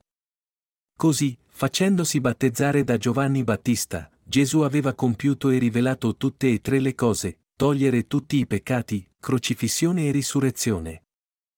Possiamo essere salvati solo se obbediamo alle parole con cui Gesù ci ha salvato dal peccato. Dio aveva deciso di salvarci attraverso Gesù e l'alleanza che aveva stretto nell'Antico Testamento si era così compiuta. E Gesù è andato alla croce con tutti i nostri peccati sul capo. Che lavoro ci resta da fare, visto che Gesù ha cancellato tutti i nostri peccati? Tutto ciò che dobbiamo fare è avere fede nelle parole di Dio. In Giovanni uno ventinove è scritto: il giorno seguente, Giovanni vide Gesù che veniva verso di lui e disse: ecco l'agnello di Dio, che toglie il peccato del mondo. Giovanni Battista testimoniò: ecco l'agnello di Dio, che toglie il peccato del mondo. Tutti i peccati dell'umanità sono stati trasmessi a Gesù quando è stato battezzato nel Giordano. Credete? Allora sarete benedetti con l'espiazione di tutti i vostri peccati. Dobbiamo avere fede nella parola di Dio. Dobbiamo mettere da parte i nostri pensieri e la nostra testardaggine e credere semplicemente nella verità che Gesù ha tolto tutti i peccati del mondo e obbedire alle parole scritte di Dio. Dire che Gesù ha tolto tutti i peccati del mondo e dire che ha adempiuto la giustizia di Dio espiando i nostri peccati è esattamente la stessa cosa. E anche l'imposizione delle mani e il battesimo sono la stessa cosa. Indipendentemente dal fatto che diciamo tutto, ogni cosa o intero, il significato rimane lo stesso. Il significato della parola l'imposizione delle mani nell'Antico Testamento rimane lo stesso nel Nuovo Testamento, tranne che la parola battesimo viene usata al suo posto. Si riduce alla semplice verità che Gesù è stato sia battezzato che giudicato sulla croce per espiare tutti i nostri peccati. E noi siamo salvati quando crediamo in questo Vangelo originale. Quando diciamo che Gesù ha tolto peccato del mondo, Giovanni uno ventinove, cosa intendiamo con i peccati del mondo? Intendiamo tutti i peccati con cui siamo nati e tutti i pensieri malvagi, adulteri, fornicazioni, omicidi, furti, cupidigia, malizia, inganno, lussuria, occhio malvagio, bestemmia, orgoglio, stoltezza che risiedono nelle nostre menti. Significa tutti i peccati malvagi e le trasgressioni nella carne e nel cuore. Infatti il salario del peccato è la morte, ma il dono di Dio è la vita eterna in Cristo Gesù, nostro Signore, Romani sei ventitré. E senza spargimento di sangue non c'è perdono dei peccati, Ebrei nove ventidue. Come si dice in questi versetti, tutti i peccati devono essere pagati. E Gesù Cristo, per salvare tutta l'umanità dal peccato, ha offerto la propria vita e ha pagato il salario del peccato per noi una volta per tutte. Pertanto, tutto ciò che dobbiamo fare è credere nel battesimo di Gesù e nel suo sangue, il Vangelo originale, e nell'esistenza di Gesù come nostro Dio e nostro Salvatore per essere liberati da tutti i nostri peccati. L'espiazione per i peccati di domani. Abbiamo più bisogno di offrire un sacrificio per i nostri peccati? Mai più. Anche i peccati di domani e di dopodomani e i peccati che commetteremo fino al giorno della nostra morte sono inclusi nel peccato del mondo, così come i peccati di oggi, di ieri e dell'altro ieri sono inclusi nel peccato del mondo. I peccati delle persone dalla nascita alla morte fanno tutti parte del peccato del mondo e il peccato del mondo è stato trasmesso a Gesù attraverso il suo battesimo. Pertanto, tutti i peccati che commetteremo fino al giorno della nostra morte ci sono già stati tolti. Dobbiamo solo credere in questo Vangelo originale, nelle parole scritte di Dio, e obbedire per essere salvati. Dobbiamo mettere da parte i nostri pensieri per essere redenti da tutti i nostri peccati.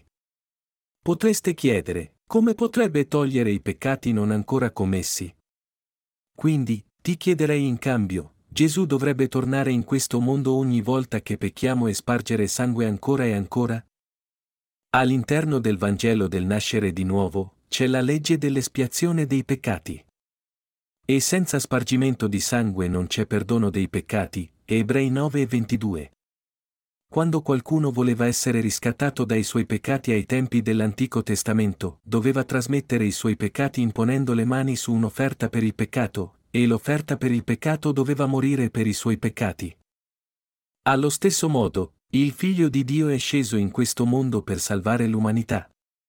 È stato battezzato per togliere tutti i nostri peccati, ha sanguinato sulla croce per pagare il salario dei nostri peccati ed è morto sulla croce dicendo, è compiuto. È risorto dai morti dopo tre giorni e ora siede alla destra di Dio. È diventato il nostro Salvatore per sempre. Per avere la completa remissione dei nostri peccati, dobbiamo scartare tutte le nostre idee fisse e abbandonare la credenza religiosa che dobbiamo essere redenti dai nostri peccati quotidiani ogni giorno.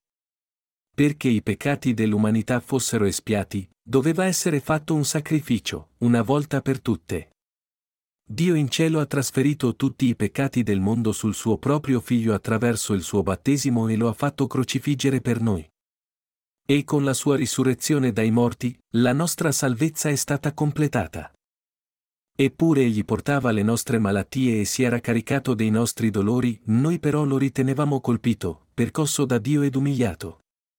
Ma egli è stato trafitto per le nostre trasgressioni, schiacciato per le nostre iniquità.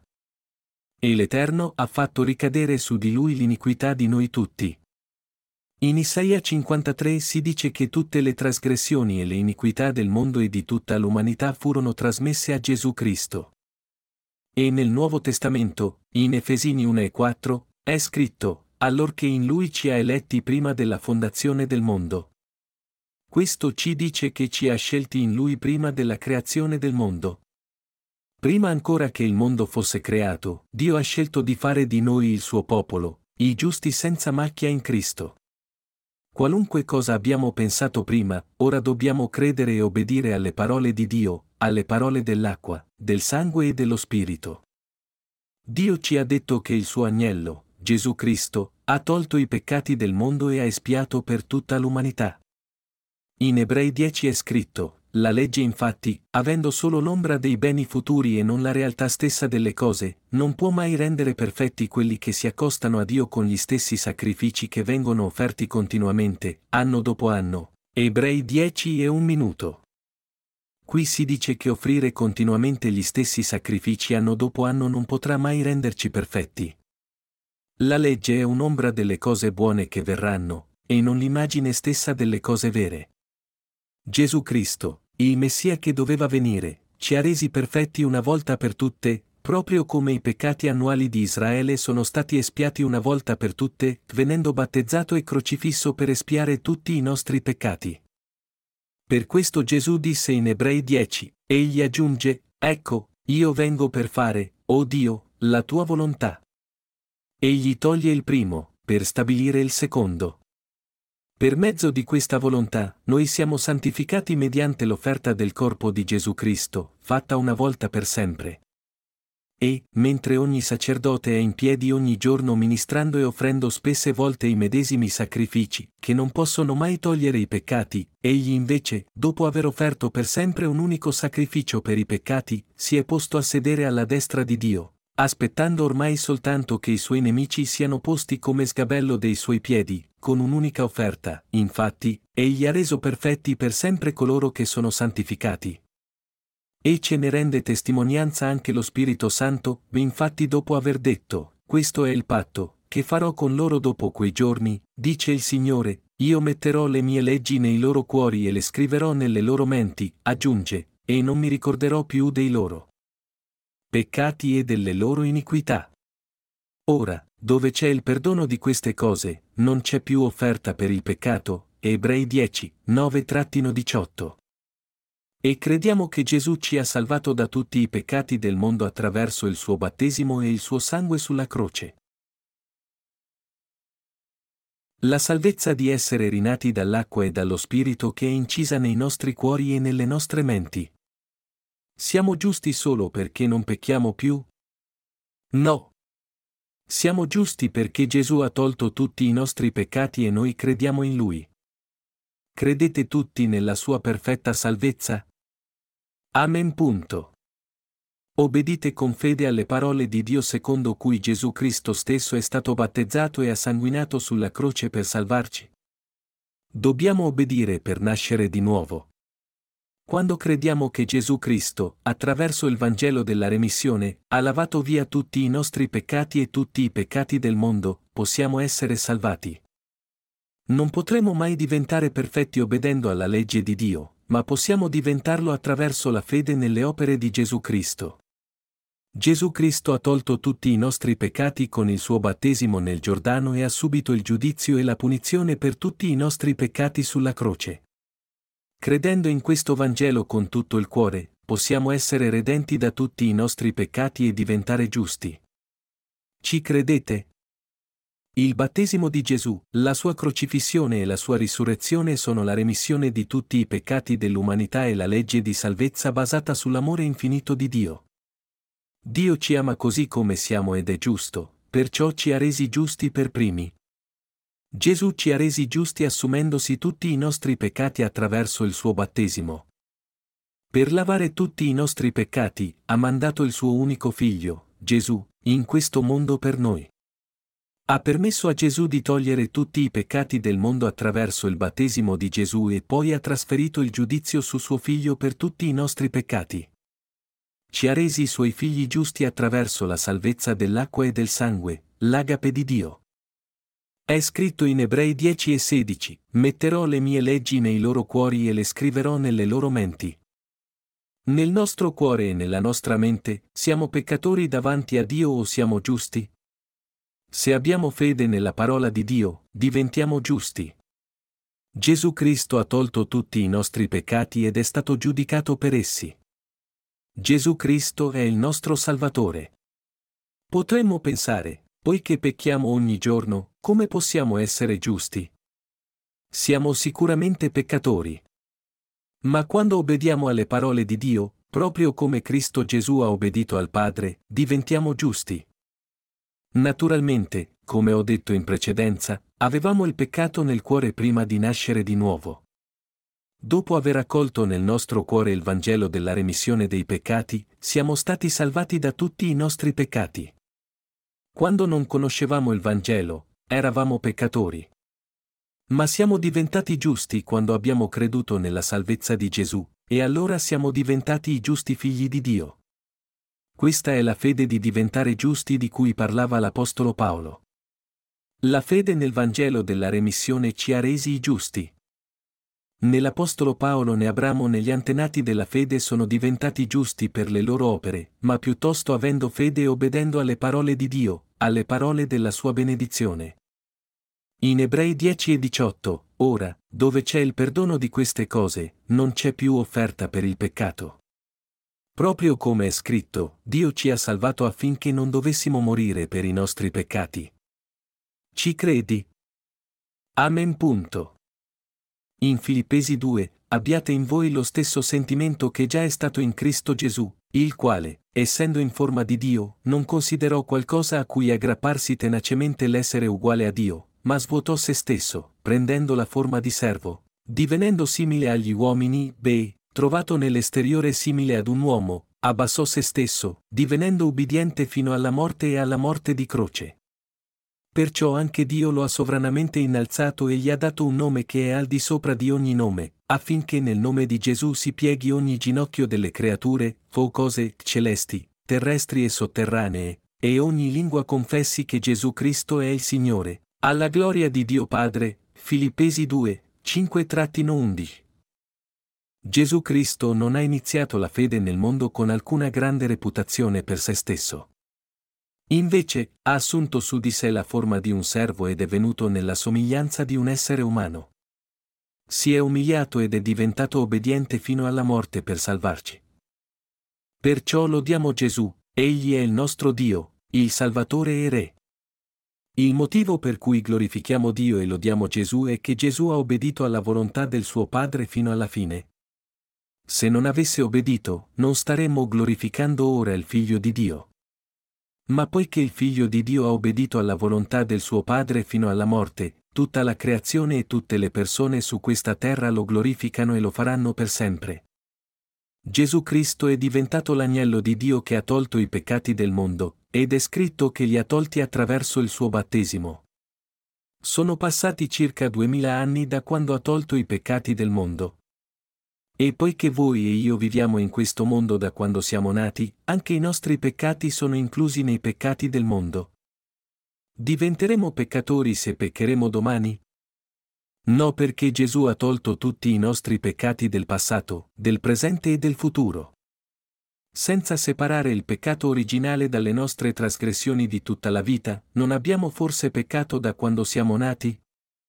Gesù sapeva che avremmo peccato dal giorno in cui siamo nati fino al giorno in cui moriamo e ha preso su di sé tutti i nostri peccati in anticipo. Riuscite a vederlo ora? Se dovessimo vivere fino a settanta anni, i nostri peccati sarebbero sufficienti a riempire più di un centinaio di camion della spazzatura. Ma Gesù ha tolto tutti i peccati in una volta sola e per tutti con il suo battesimo, e ha preso su di sé il giudizio per i nostri peccati sulla croce. Se Gesù avesse tolto solo il peccato originale, saremmo tutti morti e saremmo andati all'inferno. Anche se pensassimo che non avrebbe potuto togliere tutti i nostri peccati, questo non cambierebbe mai il fatto che Gesù ha cancellato tutti i nostri peccati. Quanto peccato possiamo commettere in questo mondo? Tutti i peccati che commettiamo sono inclusi in tutti i peccati del mondo. Quando Gesù disse a Giovanni di battezzarlo, intendeva esattamente questo. Gesù stesso testimoniò di aver tolto tutti i nostri peccati. Dio mandò il suo servo davanti a Gesù e gli fece battezzare Gesù. Pertanto, facendosi battezzare da Giovanni, il rappresentante dell'umanità, chinando il capo davanti a lui per farsi battezzare, Gesù ha tolto tutti i peccati dell'umanità. Tutti i nostri peccati dai venti ai trenta anni, dai trenta ai quaranta anni, e così via, anche i peccati dei nostri figli erano inclusi nei peccati del mondo, che Gesù ha tolto attraverso il suo battesimo. Chi può dire che ci sia il peccato in questo mondo? Gesù Cristo ha tolto tutti i peccati del mondo. Tutti possiamo essere salvati quando crediamo in cuor nostro, senza ombra di dubbio, in ciò che Gesù ha fatto per espiare tutti i nostri peccati, il suo battesimo e lo spargimento del suo sangue prezioso. La maggior parte delle persone vive la propria vita turbolenta avvolta nei propri pensieri, parlando della propria vita come se fosse tutto. Ma ci sono molti che hanno vissuto vite più difficili. Molte persone, me incluso, hanno avuto vite turbolente. Come si può non comprendere o accettare il Vangelo della remissione, del battesimo di Gesù e del suo sangue? La salvezza dei peccatori è stata completata. Perché Gesù lavò i piedi a Pietro? Perché voleva che Pietro avesse una fede forte nel fatto che lui aveva già lavato via tutti i suoi peccati futuri attraverso il suo battesimo. Leggiamo Giovanni diciannove, ed egli, portando la sua croce, si avviò verso il luogo detto del teschio, che in ebraico si chiama Golgota, dove lo crocifissero, e con lui due altri, uno di qua e l'altro di là, e Gesù nel mezzo. Or Pilato fece anche un'iscrizione e la pose sulla croce, e vi era scritto, Gesù il Nazareno, il re dei Giudei.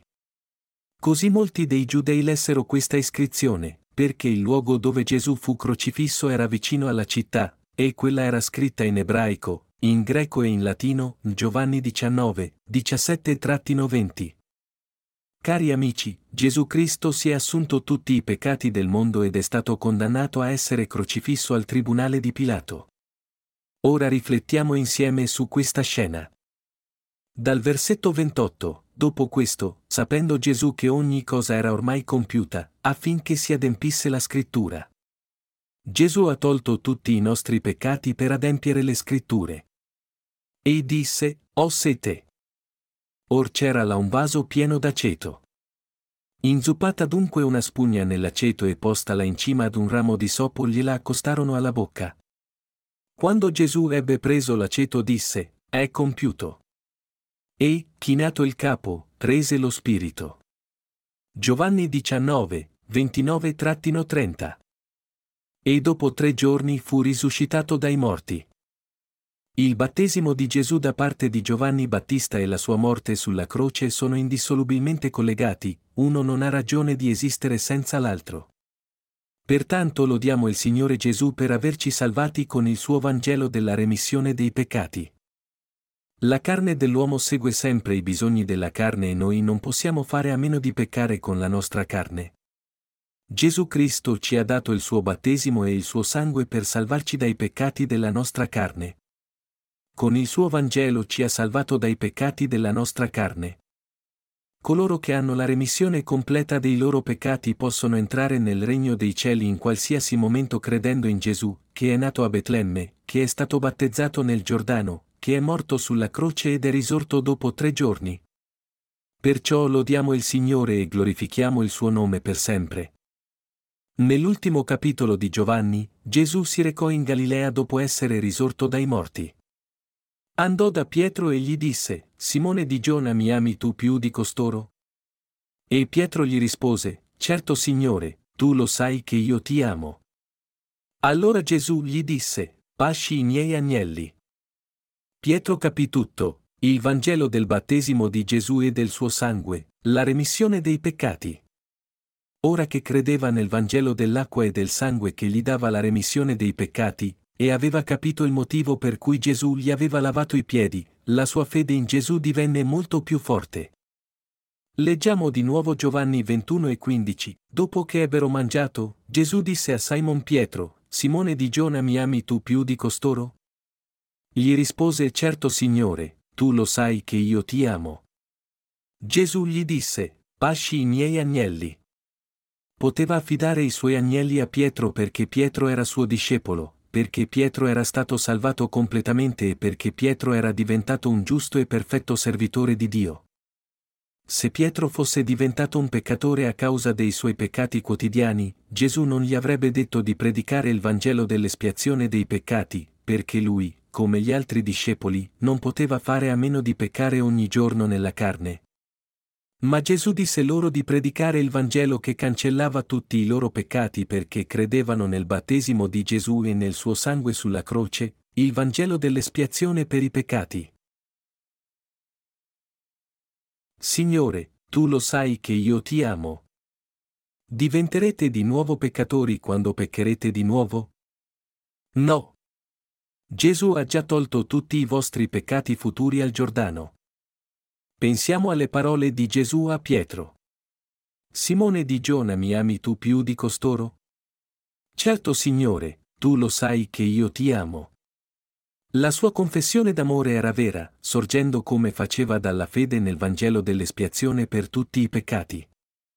Se Gesù non avesse insegnato a Pietro e agli altri discepoli il Vangelo della remissione dei peccati lavando loro i piedi, non avrebbero potuto confessare il loro amore in quel modo. Invece, quando Gesù venne da loro e chiese, mi ami tu più di costoro? Pietro avrebbe probabilmente risposto, Signore, sono incompleto e sono un peccatore. Sono un peccatore che non può amarti più di questi.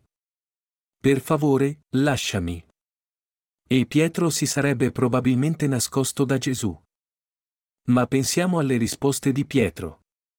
È stato benedetto con il Vangelo della remissione dei peccati, del battesimo di Gesù e del suo sangue che ha salvato tutta l'umanità.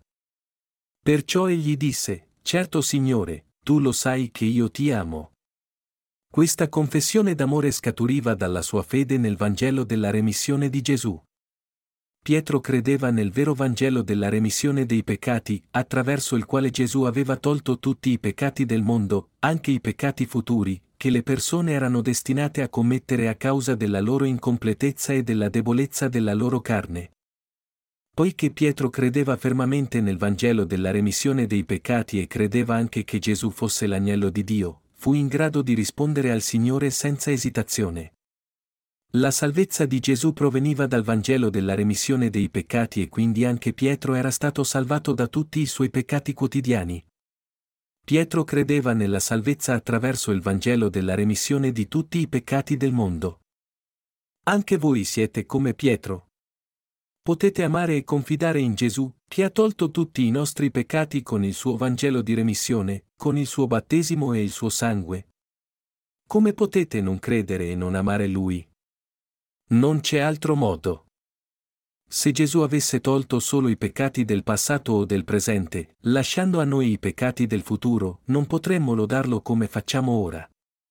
Inoltre, andremmo tutti sicuramente all'inferno. Pertanto, dovremmo tutti professare che siamo stati salvati credendo nel Vangelo della remissione dei peccati. La carne è sempre incline al peccato, e noi pecciamo tutto il tempo. Pertanto, dobbiamo confessare di essere stati salvati credendo nel Vangelo della abbondante remissione dei peccati che Gesù ci ha dato, il battesimo e il sangue di Gesù. Se non credessimo nel Vangelo dell'espiazione dei peccati, che è il battesimo e il sangue di Gesù, nessun credente sarebbe salvato dai propri peccati di tutta la vita. Inoltre, se fossimo redenti da tutti i nostri peccati di tutta la vita confessando e pentendoci ogni volta, probabilmente saremmo troppo pigri per poter rimanere giusti tutto il tempo e avremmo sempre il peccato nei nostri cuori. Se così fosse, continueremmo a ritornare peccatori e non saremmo in grado di amare Gesù o avvicinarci a Lui. Allora non saremmo in grado di credere nella salvezza di Gesù e non potremmo seguirlo fino alla fine delle nostre vite. Tuttavia, Gesù ci ha dato il Vangelo della remissione dei peccati e ha salvato coloro che hanno creduto. È diventato il Salvatore perfetto e ha lavato via tutti i peccati che commettiamo ogni giorno nella nostra vita, in modo da poterlo amare veramente. Pertanto, noi credenti non possiamo fare a meno di amare il Vangelo del battesimo e del sangue di Gesù, della remissione dei nostri peccati.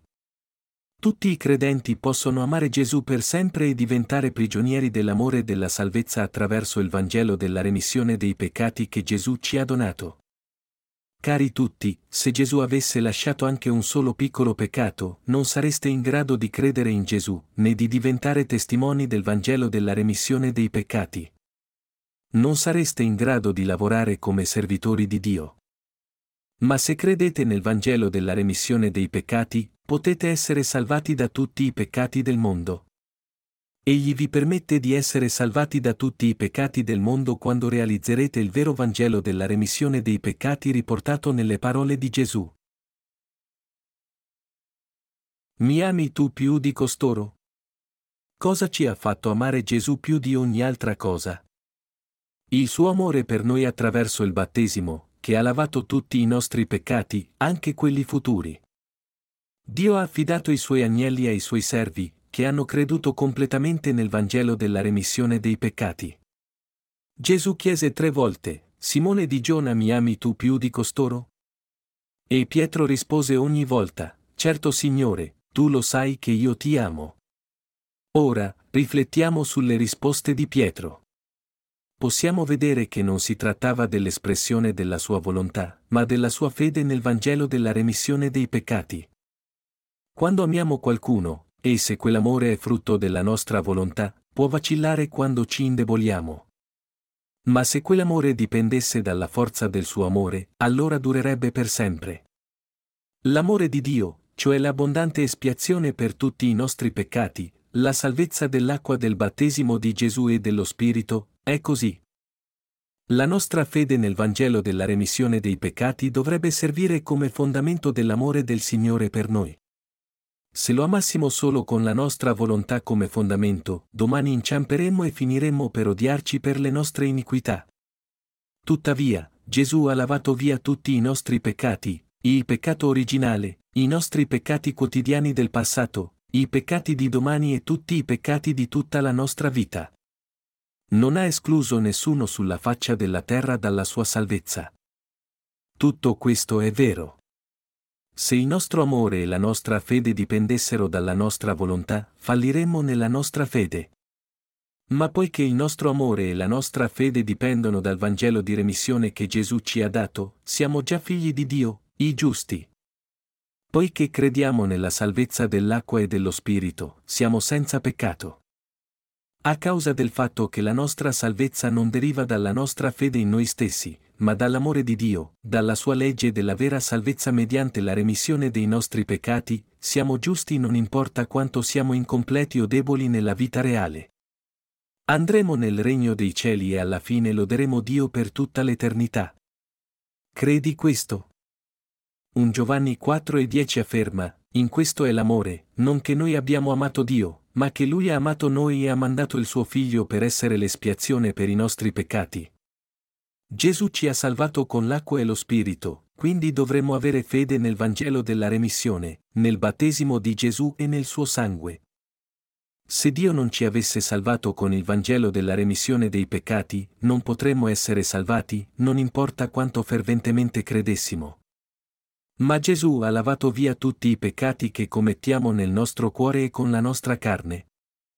Per credere in Dio, per diventare giusti, dobbiamo essere certi della nostra salvezza attraverso la fede nelle parole dell'acqua e dello Spirito, il Vangelo della remissione dei peccati. Il Vangelo della remissione di tutti i peccati del mondo è avere fede nel battesimo di Gesù e nel suo sangue. Il Vangelo della remissione dei peccati è la vera fede, il vero fondamento della salvezza, la chiave del Vangelo di Dio. Dobbiamo scartare la fede della nostra propria volontà. Da dove proviene la vera fede? Proviene dall'amore del Signore, che ha già lavato via tutti i nostri peccati futuri. La fede o l'amore che nascono dalla propria volontà non sono né vero amore né vera fede. Ci sono molti in questo mondo che prima credono in Gesù con buona volontà, poi rinunciano del tutto alla fede a causa del peccato che hanno nel cuore. Ma dobbiamo sapere che Gesù ha lavato tutti i peccati del mondo, non solo le iniquità insignificanti, ma anche i grandi peccati commessi per ignoranza. E in Giovanni tredici, per insegnare ai suoi discepoli quanto fosse totalizzante la sua salvezza, Gesù riunì i suoi discepoli prima di essere crocifisso. Durante la cena con i discepoli, si alzò e lavò loro i piedi per illustrare la verità della sua salvezza. Tutti noi dovremmo conoscere e credere nel Vangelo di remissione che Gesù insegnò ai discepoli lavando loro i piedi. Ma Pietro rifiuta categoricamente di farsi lavare i piedi da Gesù. Tu non mi laverai mai i piedi. E questa era l'espressione della fede che derivava dalla sua volontà. Ma Gesù gli disse, quello che io faccio, ora non lo comprendi, ma lo comprenderai dopo. Ora, con il Vangelo dell'acqua e dello Spirito, possiamo comprendere le parole di Gesù. Esse sono la parola di verità, il Vangelo dell'acqua e dello Spirito. La remissione dei peccati permette al peccatore di diventare giusto credendo con tutto il suo cuore. Pietro andò a pescare con i discepoli. Stavano pescando come avevano fatto prima di incontrare Gesù. Poi Gesù apparve davanti a loro e li chiamò. Gesù aveva preparato la colazione per loro e, mentre facevano colazione, Pietro capì il significato delle parole che Gesù aveva pronunciato prima. Quello che io faccio, ora non lo comprendi, ma lo comprenderai dopo. Finalmente aveva capito cosa intendeva veramente Gesù con la lavanda dei piedi. Il Signore ha lavato tutti i miei peccati. Tutti i peccati che commetto a causa delle mie debolezze, compresi tutti i peccati che commetterò anche in futuro. Perciò Pietro abbandonò la fede nata dalla sua volontà e cominciò a credere nel battesimo e nel sangue di Gesù, il Vangelo della remissione dei peccati. Dopo la colazione, Gesù chiese a Pietro, mi ami tu più di costoro? Ora, forte della fede nell'amore di Gesù, Pietro confessò. Certo Signore, tu lo sai che io ti amo. Pietro poteva dirlo perché aveva capito cosa intendeva Gesù quando aveva detto, comprenderai dopo. Poteva confessare la sua vera fede, la fede nel battesimo e nel sangue di Gesù, il Vangelo della remissione dei peccati. Successivamente, divenne un vero servitore di Dio. Pertanto, dopo ciò, Pietro e gli altri discepoli predicarono il Vangelo fino alla fine dei loro giorni. Anche Paolo, che aveva perseguitato i cristiani senza pietà, testimoniò il Vangelo durante quei giorni difficili dell'impero romano. Come puoi diventare un vero servitore di Dio? Credendo nella sua eterna espiazione per tutti i miei peccati. Tra i dodici discepoli di Gesù, Giuda vendette Gesù e poi si impiccò. E fu l'apostolo Paolo a prendere il suo posto. I discepoli avevano eletto Mattia tra di loro, ma fu Paolo che Dio elesse, così Paolo divenne apostolo di Gesù e predicò il Vangelo della remissione dei peccati con il resto dei discepoli di Gesù. La maggior parte dei discepoli di Gesù è morta come martire. Anche quando sono stati minacciati di morte, hanno continuato a predicare il Vangelo originale. Gesù Cristo mondò tutti i peccati della tua carne con il suo Vangelo di battesimo e sangue, cioè con il suo Vangelo di remissione dei peccati. Gesù tolse i tuoi peccati con il suo battesimo nel Giordano e prese il giudizio per te sulla croce. Credi nel Vangelo del battesimo di Gesù e nel suo sangue sulla croce, e sii salvato. Molti sono stati salvati ascoltando il Vangelo e credendo in esso. Era il potere della fede nel Vangelo del battesimo di Gesù, del suo sangue e dello Spirito. I discepoli predicarono il Vangelo dell'acqua e dello Spirito, Gesù è Dio e il Salvatore. È perché hanno testimoniato il Vangelo dell'acqua e dello Spirito, che voi e io possiamo ora ascoltare il Vangelo del battesimo e del sangue di Gesù, della salvezza, ed essere salvati dal peccato. Grazie all'amore infinito di Dio e alla salvezza completa di Gesù, siamo diventati tutti discepoli di Gesù. Credete tutti? Gesù ci ha amati così tanto che ci ha dato il Vangelo dell'acqua e dello Spirito, la remissione dei peccati, e noi siamo diventati giusti discepoli di Gesù. Per insegnare il vero Vangelo della remissione, Gesù lavò i piedi ai suoi discepoli. Gesù lavò i piedi ai suoi discepoli per insegnare loro e a noi che tutti i peccati del mondo, tutti i peccati che commettiamo durante la nostra vita, sono stati completamente lavati via quando Gesù fu battezzato e sanguinò sulla croce. E ringraziamo Gesù per il suo amore e per il Vangelo della remissione. Gesù ci ha insegnato due cose lavando i piedi ai discepoli. In primo luogo, insegnò loro, proprio come aveva detto, quello che io faccio, ora non lo comprendi, ma lo comprenderai dopo. Che tutti i nostri peccati sono stati lavati dal Vangelo della remissione dei peccati, dal battesimo di Gesù e dal suo sangue. Il secondo insegnamento era che, come Gesù si era abbassato per salvare i peccatori e renderli giusti, noi, i nati di nuovo, dobbiamo servire gli altri predicando il Vangelo della remissione. È giusto che noi, che siamo venuti prima, serviamo quelli che vengono dopo. Due ragioni per cui Gesù lavò i piedi ai discepoli il giorno prima della festa di Pasqua ebraica sono chiare, ed esistono ancora all'interno della Chiesa. Un discepolo non può mai essere superiore al suo maestro. Pertanto, predichiamo il Vangelo al mondo e lo serviamo come se stessimo servendo Gesù. E noi, che siamo stati salvati per primi, dobbiamo servire coloro che vengono dopo di noi. Per insegnare questo, Gesù lavò i piedi ai discepoli. Inoltre, lavando i piedi a Pietro, ci ha mostrato che lui è il Salvatore perfetto per noi, affinché non possiamo mai più essere ingannati dal diavolo. Tutti voi potete essere salvati credendo nel Vangelo della remissione dei peccati, dell'acqua e dello Spirito. Gesù ha lavato via tutti i nostri peccati con il suo battesimo, la sua crocifissione e la sua risurrezione, e solo coloro che credono nel suo Vangelo possono essere salvati dai peccati del mondo per sempre. Avere fede nel Vangelo che ha lavato tutti i nostri peccati quotidiani. Possiamo eliminare gli inganni del diavolo credendo nel Vangelo della remissione, le parole dell'acqua e dello Spirito. Le persone sono facilmente ingannate dal diavolo e il diavolo sussurra continuamente alle nostre orecchie. Sapendo che la carne delle persone pecca nel mondo, come possono essere senza peccato? Tutti gli uomini sono peccatori. Conosciamo la risposta. Sapendo che Gesù ha tolto tutti i peccati della nostra carne con il suo battesimo, come può un credente essere con il peccato? Gesù ha pagato per intero il salario del peccato. E quindi quale peccato ci resta da pagare? Se non crediamo nel Vangelo dell'acqua e del sangue, le parole del diavolo sembrano ragionevoli.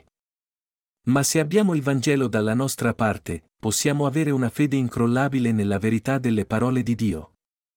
Perciò dobbiamo avere fede nel Vangelo della rinascita dall'acqua e dal sangue.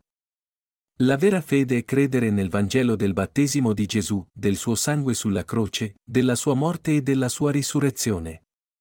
Hai mai visto l'immagine di un modello del Santo Tabernacolo? È una piccola casa. La casa è divisa in due sezioni, la parte esterna è il luogo santo e la parte interna è il luogo santissimo che ospita il propiziatorio. Ci sono in totale sessanta colonne che si ergono nel cortile esterno del tabernacolo, e il luogo santo ha quarantotto tavole. Dobbiamo avere un'immagine del santo tabernacolo nella nostra mente per comprendere il significato delle parole di Dio. Di cosa era fatta la porta della corte del tabernacolo? Di cosa era fatta la porta della corte del tabernacolo?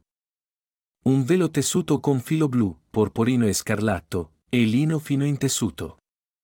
La porta della corte del tabernacolo è descritta in Esodo ventisette, sedici. Per la porta d'ingresso del cortile ci sarà una cortina di venti cubiti, di filo violaceo, blu, porporino, scarlatto e di lino fino ritorto, il lavoro di un ricamatore, con le loro quattro colonne e le loro quattro basi. I materiali utilizzati per la porta della corte del tabernacolo erano filati blu, porpora e scarlatto, e fili di lino fine. Era intrecciato in modo intricato e molto colorato. Dio aveva ordinato a Mosè di tessere il cancello in modo colorato con filo blu, porporino, scarlatto, affinché fosse facile per tutti trovare l'ingresso. E il cancello tessuto con filo blu, porporino, scarlatto e filo di lino fino fu appeso su quattro colonne. Questi quattro materiali simboleggiano il progetto di salvezza di Dio, con il quale egli avrebbe salvato tutti coloro che avessero creduto in suo Figlio, nel battesimo e nel sangue di Gesù e nel suo essere Dio. Ogni materiale utilizzato per costruire il tabernacolo ha un significato specifico e rappresenta la parola di Dio e i suoi piani di salvezza dell'umanità attraverso Gesù. Ora, quanti materiali diversi sono stati utilizzati per il cancello del cortile del Santo Tabernacolo? Filo blu, porporino, scarlatto e filo di lino fino. E questi quattro sono molto significativi nell'aiutarci a rafforzare la nostra fede nel Vangelo del nascere di nuovo. Se non fosse importante, queste informazioni non sarebbero state registrate nella Bibbia in così grande dettaglio. Poiché tutti i materiali utilizzati per il cancello del cortile del tabernacolo e per il tabernacolo stesso erano una parte significativa della salvezza, dovevano essere fatti di filo blu, porporino, scarlatto e filo di lino fino. Questa salvezza ha lavato via tutti i nostri peccati quotidiani, i peccati originali e i peccati futuri. Pertanto Dio rivelò queste cose a Mosè e gli disse di fare esattamente come gli era stato comandato. Che significato hanno il filo blu, porporino e scarlatto nel Vangelo di Dio? Cosa simboleggiavano tutti i materiali utilizzati per il tabernacolo? La salvezza di Gesù attraverso il suo battesimo e il suo sangue. All'interno del Santo Tabernacolo, il filo blu, porporino e scarlatto, e il filo di lino fino furono utilizzati nuovamente per il velo che era appeso tra il luogo santo e il luogo santissimo. Gli stessi materiali furono utilizzati per le vesti del sommo sacerdote che serviva all'interno del Santo Tabernacolo. Il filo blu simboleggia il battesimo di Gesù. In primo Pietro tre e ventuno si dice, la quale è figura del battesimo, che ora salva anche noi. Il battesimo di Gesù, attraverso il quale ha assunto tutti i peccati del mondo, viene confermato da Pietro in questo versetto come antitipo della salvezza dell'espiazione. Tutti i nostri peccati, tutti i peccati del mondo, sono stati trasferiti a Gesù nel suo battesimo. Pertanto, il filo blu, il battesimo di Gesù, è la parte più essenziale della parola di salvezza. Il filo scarlatto simboleggia il sangue di Gesù e il filo porporino simboleggia la regalità, lo status di Gesù come Re e Dio. Pertanto, i tre colori del filo erano necessari per la nostra fede in Gesù e la sua salvezza. L'abito magnifico indossato dal sommo sacerdote era chiamato un efod, e la veste dell'efod era tutta di filo blu. Il sommo sacerdote indossava un turbante su cui era fissata una lamina di puro oro con un'incisione che recitava, Santità al Signore. E la lamina era fissata al turbante con un cordone di filo blu. La verità rappresentata dal filo blu. Cosa simboleggia il filo blu? Il battesimo di Gesù. Ho cercato il significato del filo blu nella Bibbia. Cosa dice la Bibbia sul blu?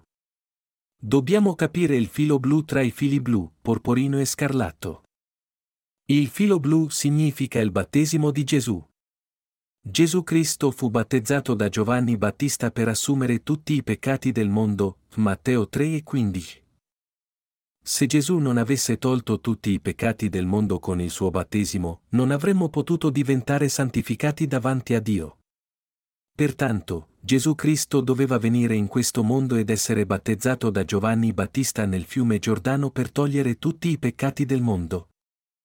Il motivo per cui doveva esserci il filo blu nel cancello del cortile del Santo Tabernacolo era che non potevamo diventare santificati senza il battesimo di Gesù. Il filo scarlatto significava la morte di Gesù. Il porporino significava lo Spirito, quindi lo status di Gesù come che è unico sovrano, il Re dei Re e il Signore dei Signori, primo Timoteo sei e quindici. Il filo scarlatto significava il sangue di Cristo, che sanguinò sulla croce per pagare il prezzo del peccato per tutta l'umanità. Gesù Cristo venne in questo mondo in carne per prendere su di sé tutti i peccati dell'umanità attraverso il suo battesimo, prima di sacrificare se stesso sulla croce per il completamento della remissione del peccato. Il battesimo di Gesù è il vero Vangelo della remissione che è profetizzato attraverso i colori del filo usato per il Santo Tabernacolo dell'Antico Testamento. Le colonne del tabernacolo erano di legno da caccia, le prese erano di bronzo e le prese di bronzo erano coperte da fasce d'argento. Tutti i peccatori dovevano essere giudicati per i loro peccati, perché il salario del peccato è la morte. Prima che qualcuno possa essere benedetto da Dio e nascere di nuovo, deve riconoscere che deve essere giudicato per i suoi peccati. Pertanto, il battesimo di Gesù del Nuovo Testamento, che è rappresentato dal filo blu del Santo Tabernacolo dell'Antico Testamento, ha preso su di sé tutti i nostri peccati. Gesù ha portato i nostri peccati alla croce per sanguinare ed è stato giudicato per essi. Facendo ciò, ha salvato tutti noi che abbiamo fede nel Vangelo della remissione dei peccati. È il Re dei Re e il Dio Santo. Amati, il battesimo di Gesù è stata la salvezza di Gesù, che ci ha salvati prendendo su di sé tutti i nostri peccati. Gesù, che è Dio, è disceso nel mondo in carne, è stato battezzato per assumere tutti i peccati del mondo, è stato crocifisso e ha sanguinato sulla croce per accettare il giudizio al posto nostro. Il battesimo di Gesù ci dice senza ombra di dubbio che Egli è diventato il vero Salvatore per tutta l'umanità. Possiamo vederlo anche nei colori che sono stati utilizzati per il cancello del Santo Tabernacolo. L'uso del filo di lino fino significa che Egli ha salvato tutti noi senza eccezione da tutti i peccati del mondo. Ricamare il tessuto del cancello con filo blu, porporino e scarlatto in filo di lino fino era per dirci chiaramente la verità della salvezza di Dio.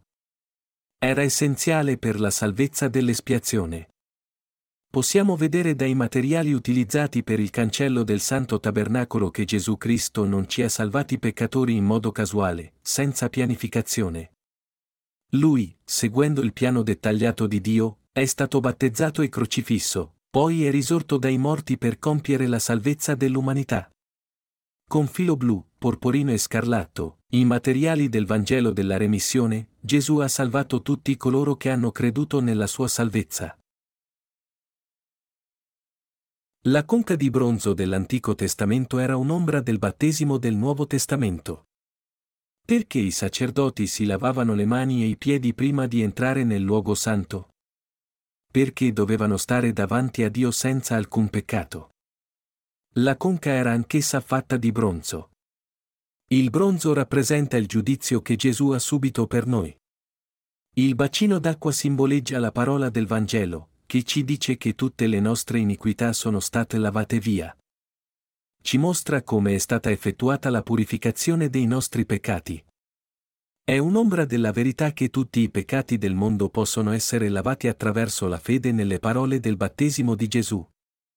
L'altare dell'olocausto rappresenta il giudizio.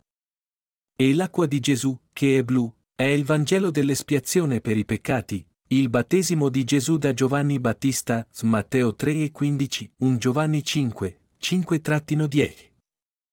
È la parola di testimonianza per il Vangelo della salvezza attraverso l'espiazione.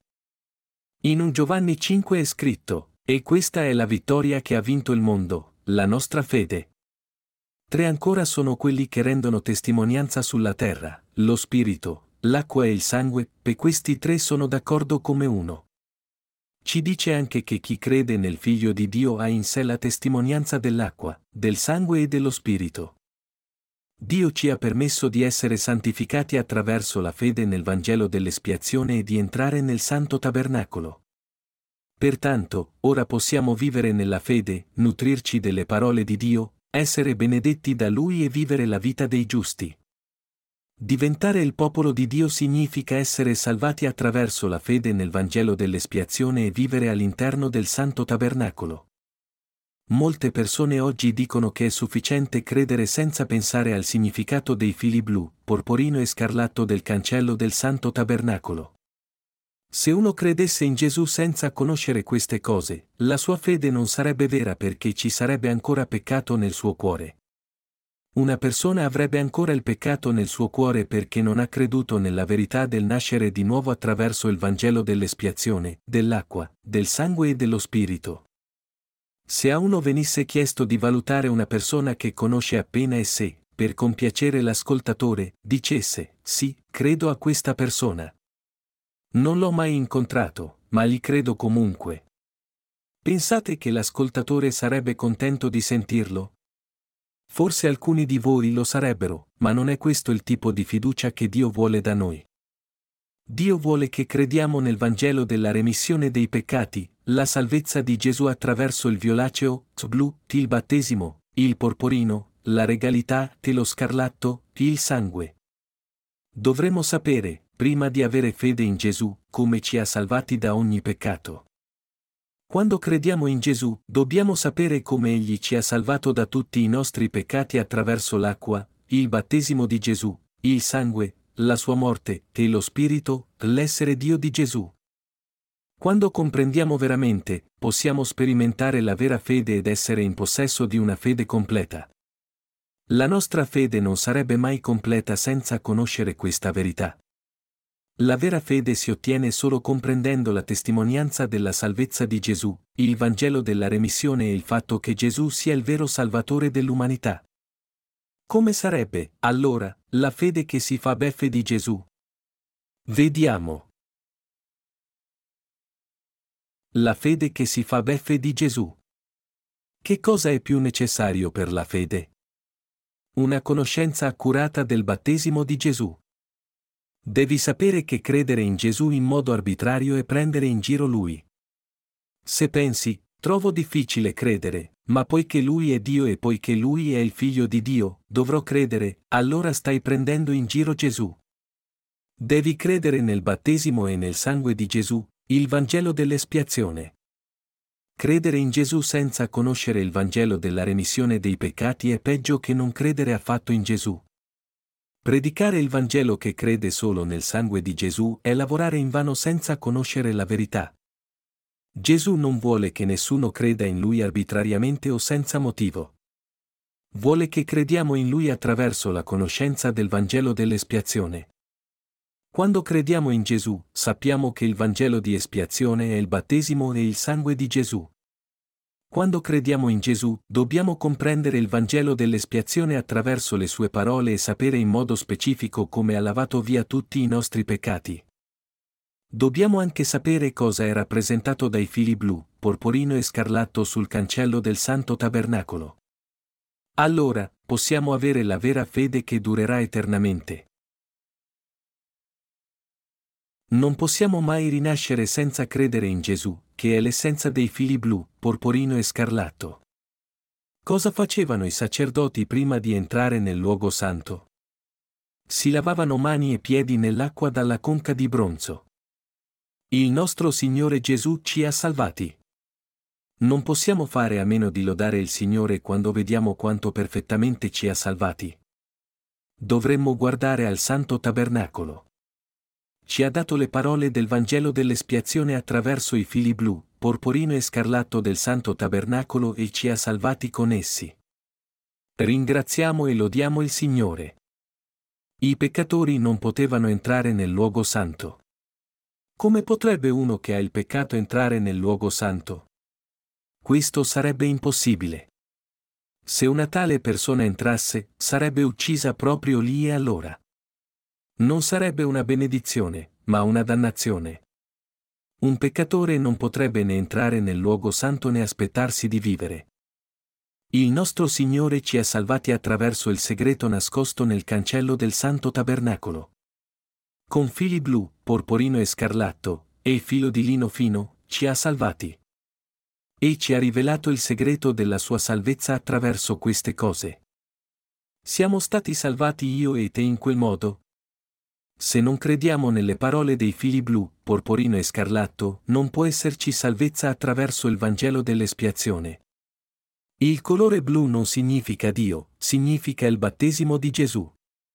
Significa il battesimo di Gesù che ha portato via tutti i nostri peccati. Si può entrare fino all'altare dell'olocausto senza credere nel filo blu. Tuttavia, non può entrare nel luogo santo dove risiede Dio. Pertanto, prima di entrare nel cancello del Santo Tabernacolo, dobbiamo credere nel filo blu, il battesimo di Gesù, nel filo scarlatto, il suo sangue sulla croce, e nel filo porporino, Gesù essendo Dio e Figlio di Dio. Solo quando crediamo siamo accettati da Dio e ci è permesso di entrare attraverso il velo del Santissimo. Alcuni entrano nel cortile esterno del tabernacolo e pensano di essere all'interno. Ma questa non è la salvezza. Fino a che punto dobbiamo arrivare per essere salvati? Dobbiamo essere in grado di entrare nel luogo santissimo. Per entrare nel luogo santissimo, dobbiamo passare la conca di bronzo. La conca di bronzo rappresenta il battesimo di Gesù, e dobbiamo lavare via tutti i nostri peccati quotidiani con il battesimo di Gesù e diventare santificati per entrare nel luogo santo. Nell'Antico Testamento, i sacerdoti dovevano lavarsi prima di entrare, e nel Nuovo Testamento, Gesù lavò i piedi ai suoi discepoli per simboleggiare il lavare via delle loro trasgressioni di tutta la vita. La legge di Dio dice, infatti il salario del peccato è la morte. Ma il dono di Dio è la vita eterna in Cristo Gesù, nostro Signore, Romani sei e ventitré. Dio giudica i peccati dell'uomo senza eccezioni, ma li ha trasmessi a suo Figlio e ha giudicato Lui. Questo è l'amore di Dio, la sua salvezza. La vera salvezza si ottiene solo quando si crede nel Vangelo dell'espiazione, nel battesimo, nel sangue, nella morte e nella risurrezione di Gesù. Per nascere di nuovo, non si dovrebbe mai disprezzare la parola scritta di Dio, il Vangelo della remissione dei peccati. Qual è l'unica cosa che ci rimane da fare? È credere nelle parole scritte di Dio. Non disprezzo mai gli altri. Quando qualcuno parla di qualcosa che non conosco, chiedo che mi insegni. Ma quando ho chiesto in giro il significato del Santo Tabernacolo, nessuno ha saputo dirmelo. Allora cosa potevo fare? Dovevo tornare alla Bibbia. Nella Bibbia, dove si parla del Santo Tabernacolo? È descritto in dettaglio nell'Esodo. E se uno legge attentamente questo libro, può comprenderne il significato attraverso le parole scritte da Dio. Cari amici, non potete essere salvati credendo ciecamente in Gesù. Non si può nascere di nuovo solo frequentando regolarmente la Chiesa. Sappiamo cosa disse Gesù a Nicodemo. In verità, in verità ti dico che se uno non è nato d'acqua e di spirito, non può entrare nel regno di Dio. Tu sei il dottore di Israele e non sai queste cose? Giovanni tre e cinque, dieci. Tutti coloro che credono in Gesù devono credere nel filo blu, tutti i peccati del mondo sono stati trasferiti su Gesù quando è stato battezzato, nel filo scarlatto, la morte di Gesù per tutti i nostri peccati, che nel filo porporino, Gesù è il Salvatore, Dio e Figlio di Dio. Dobbiamo credere che Gesù è il Salvatore di tutti i peccatori del mondo. Senza questa fede, non si può nascere di nuovo, né entrare nel luogo santo del regno di Dio. Senza di essa non si può nemmeno vivere fedelmente in questo mondo. Non sarebbe così facile se si potesse nascere di nuovo solo avendo fede in Gesù? Sì. Punto. Tu sei stato salvato. Io sono stato salvato. Tutti noi siamo stati salvati. Che bello! Ma ci sono tanti che credono in Gesù senza essere veramente nati di nuovo. Bisogna conoscere la verità nella Bibbia così come avere fede in Gesù. Dobbiamo conoscere il Vangelo della remissione dei peccati nella Bibbia e il significato dei fili blu, porporino e scarlatto per entrare nel santo tabernacolo ed essere con Dio nel mondo della fede. All'interno del tabernacolo della fede, possiamo vivere felicemente fino al momento di passare al regno dei cieli. È essenziale che sappiamo come credere in Gesù nel modo giusto. Il Vangelo originale genera santità con il filo blu. Qual è la condizione indispensabile per la salvezza? Il battesimo di Gesù. A volte qualcuno pensa di poter vivere perfettamente senza commettere errori. Tuttavia, quando prova a fare qualcosa, scoprirà presto le sue carenze. Gli esseri umani sono così incompleti, ed è impossibile per loro non peccare. Tuttavia, poiché Gesù ci ha salvati con i fili blu, porporino e scarlatto, il Vangelo dell'espiazione, possiamo essere santificati ed entrare nel luogo santo di Dio. Se Dio non ci avesse salvati con i fili blu, porporino e scarlatto, non saremmo mai stati in grado di entrare da soli nel luogo santo. Qual è il motivo di ciò? Se solo coloro che vivono perfettamente secondo la carne potessero entrare, non ci sarebbe nessuno che sarebbe qualificato. Quando uno crede in Gesù senza il Vangelo, aggiunge solo più peccati al proprio cuore. Gesù ci ha salvati con la sua salvezza attentamente pianificata, la salvezza dei fili blu, porporino e scarlatto, e del filo di lino fino. Ha lavato via tutti i nostri peccati. Credi in questo? Sì. Punto. Hai nel tuo cuore la verità del Vangelo della remissione dei peccati e ne dai testimonianza? Sì. Punto. Solo quando sarete testimoni del Vangelo potrete mettere sulla vostra fronte la fascia con la scritta Santità al Signore ed entrare a far parte del regale sacerdozio, primo Pietro due e nove. Solo allora potrete stare in piedi davanti alle persone e dire loro che siete un servo di Dio, che lavora come sommo sacerdote. Il turbante del sommo sacerdote ha una placca d'oro e la placca è fissata con un cordone blu. Perché blu? Perché Gesù ci ha salvati con il Vangelo della remissione, perché ha tolto tutti i nostri peccati e ci ha resi senza peccato attraverso il suo battesimo, l'imposizione delle mani nell'Antico Testamento, il battesimo nel Nuovo Testamento. Non importa quanto diligentemente abbiamo creduto in Gesù, non avremmo potuto guadagnare la lamina incisa con santità al Signore senza le parole segrete dei fili blu, porporino e scarlatto. Come siamo diventati giusti? È scritto in Matteo tre e quindici, perché così ci conviene adempiere ogni giustizia. Gesù è stato battezzato e ci ha salvato da tutti i peccati del mondo. Poiché è stato battezzato e ha tolto tutti i nostri peccati, noi credenti siamo diventati giusti. Come potremmo dire di essere senza peccato se non ci fosse stato il battesimo di Gesù? Anche se avessimo creduto in Gesù, anche se avessimo pianto pensando alla crocifissione di Gesù, tutte le lacrime di questo mondo non avrebbero potuto lavare tutti i nostri peccati. No. Per quanto potessimo piangere e pentirci, i nostri peccati sarebbero rimasti dentro di noi. Santità al Signore. Poiché Egli ha tolto tutti i nostri peccati con il suo battesimo e il suo sangue, poiché il Signore ha permesso che tutti i peccati di noi peccatori fossero trasferiti a Gesù, poiché la parola di salvezza è registrata nella Bibbia, siamo diventati giusti grazie alla nostra fede, nonostante tutte le nostre debolezze. Pertanto, ora possiamo stare davanti a Dio. Ora possiamo vivere come i giusti e predicare il Vangelo al mondo. Oh, io sono stato salvato. Tu sei stato salvato. Siamo stati tutti salvati. Siamo stati salvati secondo il piano di Dio. Senza la parola del Vangelo di espiazione nel cuore, non c'è salvezza, per quanto ci si sforzi.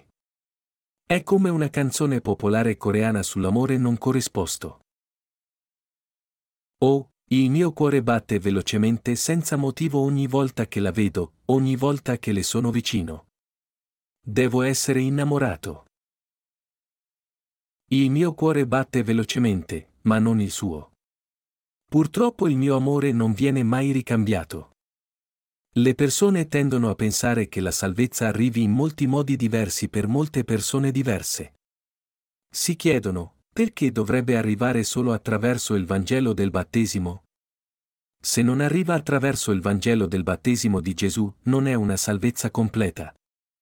È l'unico modo in cui possiamo diventare giusti davanti a Dio, perché è l'unico modo in cui possiamo essere completamente purificati da tutti i nostri peccati. Qual è la salvezza del filo blu che Gesù ci ha dato? Cosa ci ha resi giusti? Il Vangelo dei fili blu, porporino e scarlatto. La salvezza attraverso il Vangelo dei fili blu, porporino e scarlatto è il dono di Dio a tutta l'umanità. Questo dono ci ha permesso di entrare nel santo tabernacolo e vivere in pace. Ci ha resi giusti.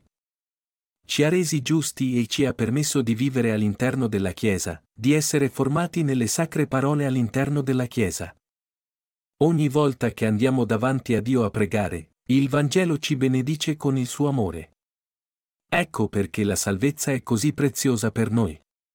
Gesù ci dice di costruire una casa sulla roccia. La roccia è il battesimo di Gesù.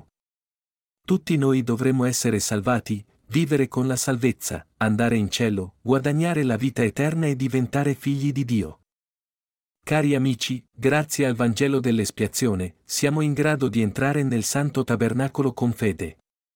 Grazie al lavaggio di tutti i nostri peccati, il battesimo di Gesù, che al giudizio sulla croce, siamo stati salvati avendo fede.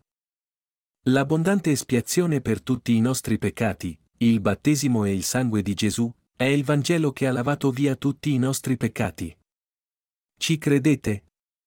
Il vero Vangelo è il Vangelo celeste dell'espiazione che ha lavato completamente tutti i nostri peccati. Siamo nati di nuovo credendo nel Vangelo dell'espiazione. Gesù ci ha dato il Vangelo dell'espiazione, che ha lavato via tutti i nostri peccati quotidiani e anche quelli futuri. Lode al Signore. Alleluia. Grazie al Signore. Il Vangelo dell'acqua e dello Spirito, il Vangelo dell'acqua e del sangue, è il vero Vangelo pronunciato da Gesù Cristo. Questo libro è stato scritto per rivelare il Vangelo di Gesù, il Vangelo dell'acqua e dello Spirito. Poiché molte persone credono in Gesù senza conoscere la verità completa, ora operano solo nel mondo della teologia cristiana, la cosiddetta teologia filosofica e, in breve, vivono nell'eresia e nella confusione. Per questo motivo, dovremmo tornare indietro e credere nel vero Vangelo. Non è ancora troppo tardi. Voglio entrare più nel dettaglio nel secondo libro per coloro che hanno domande sul Vangelo del nascere di nuovo dall'acqua e dallo Spirito.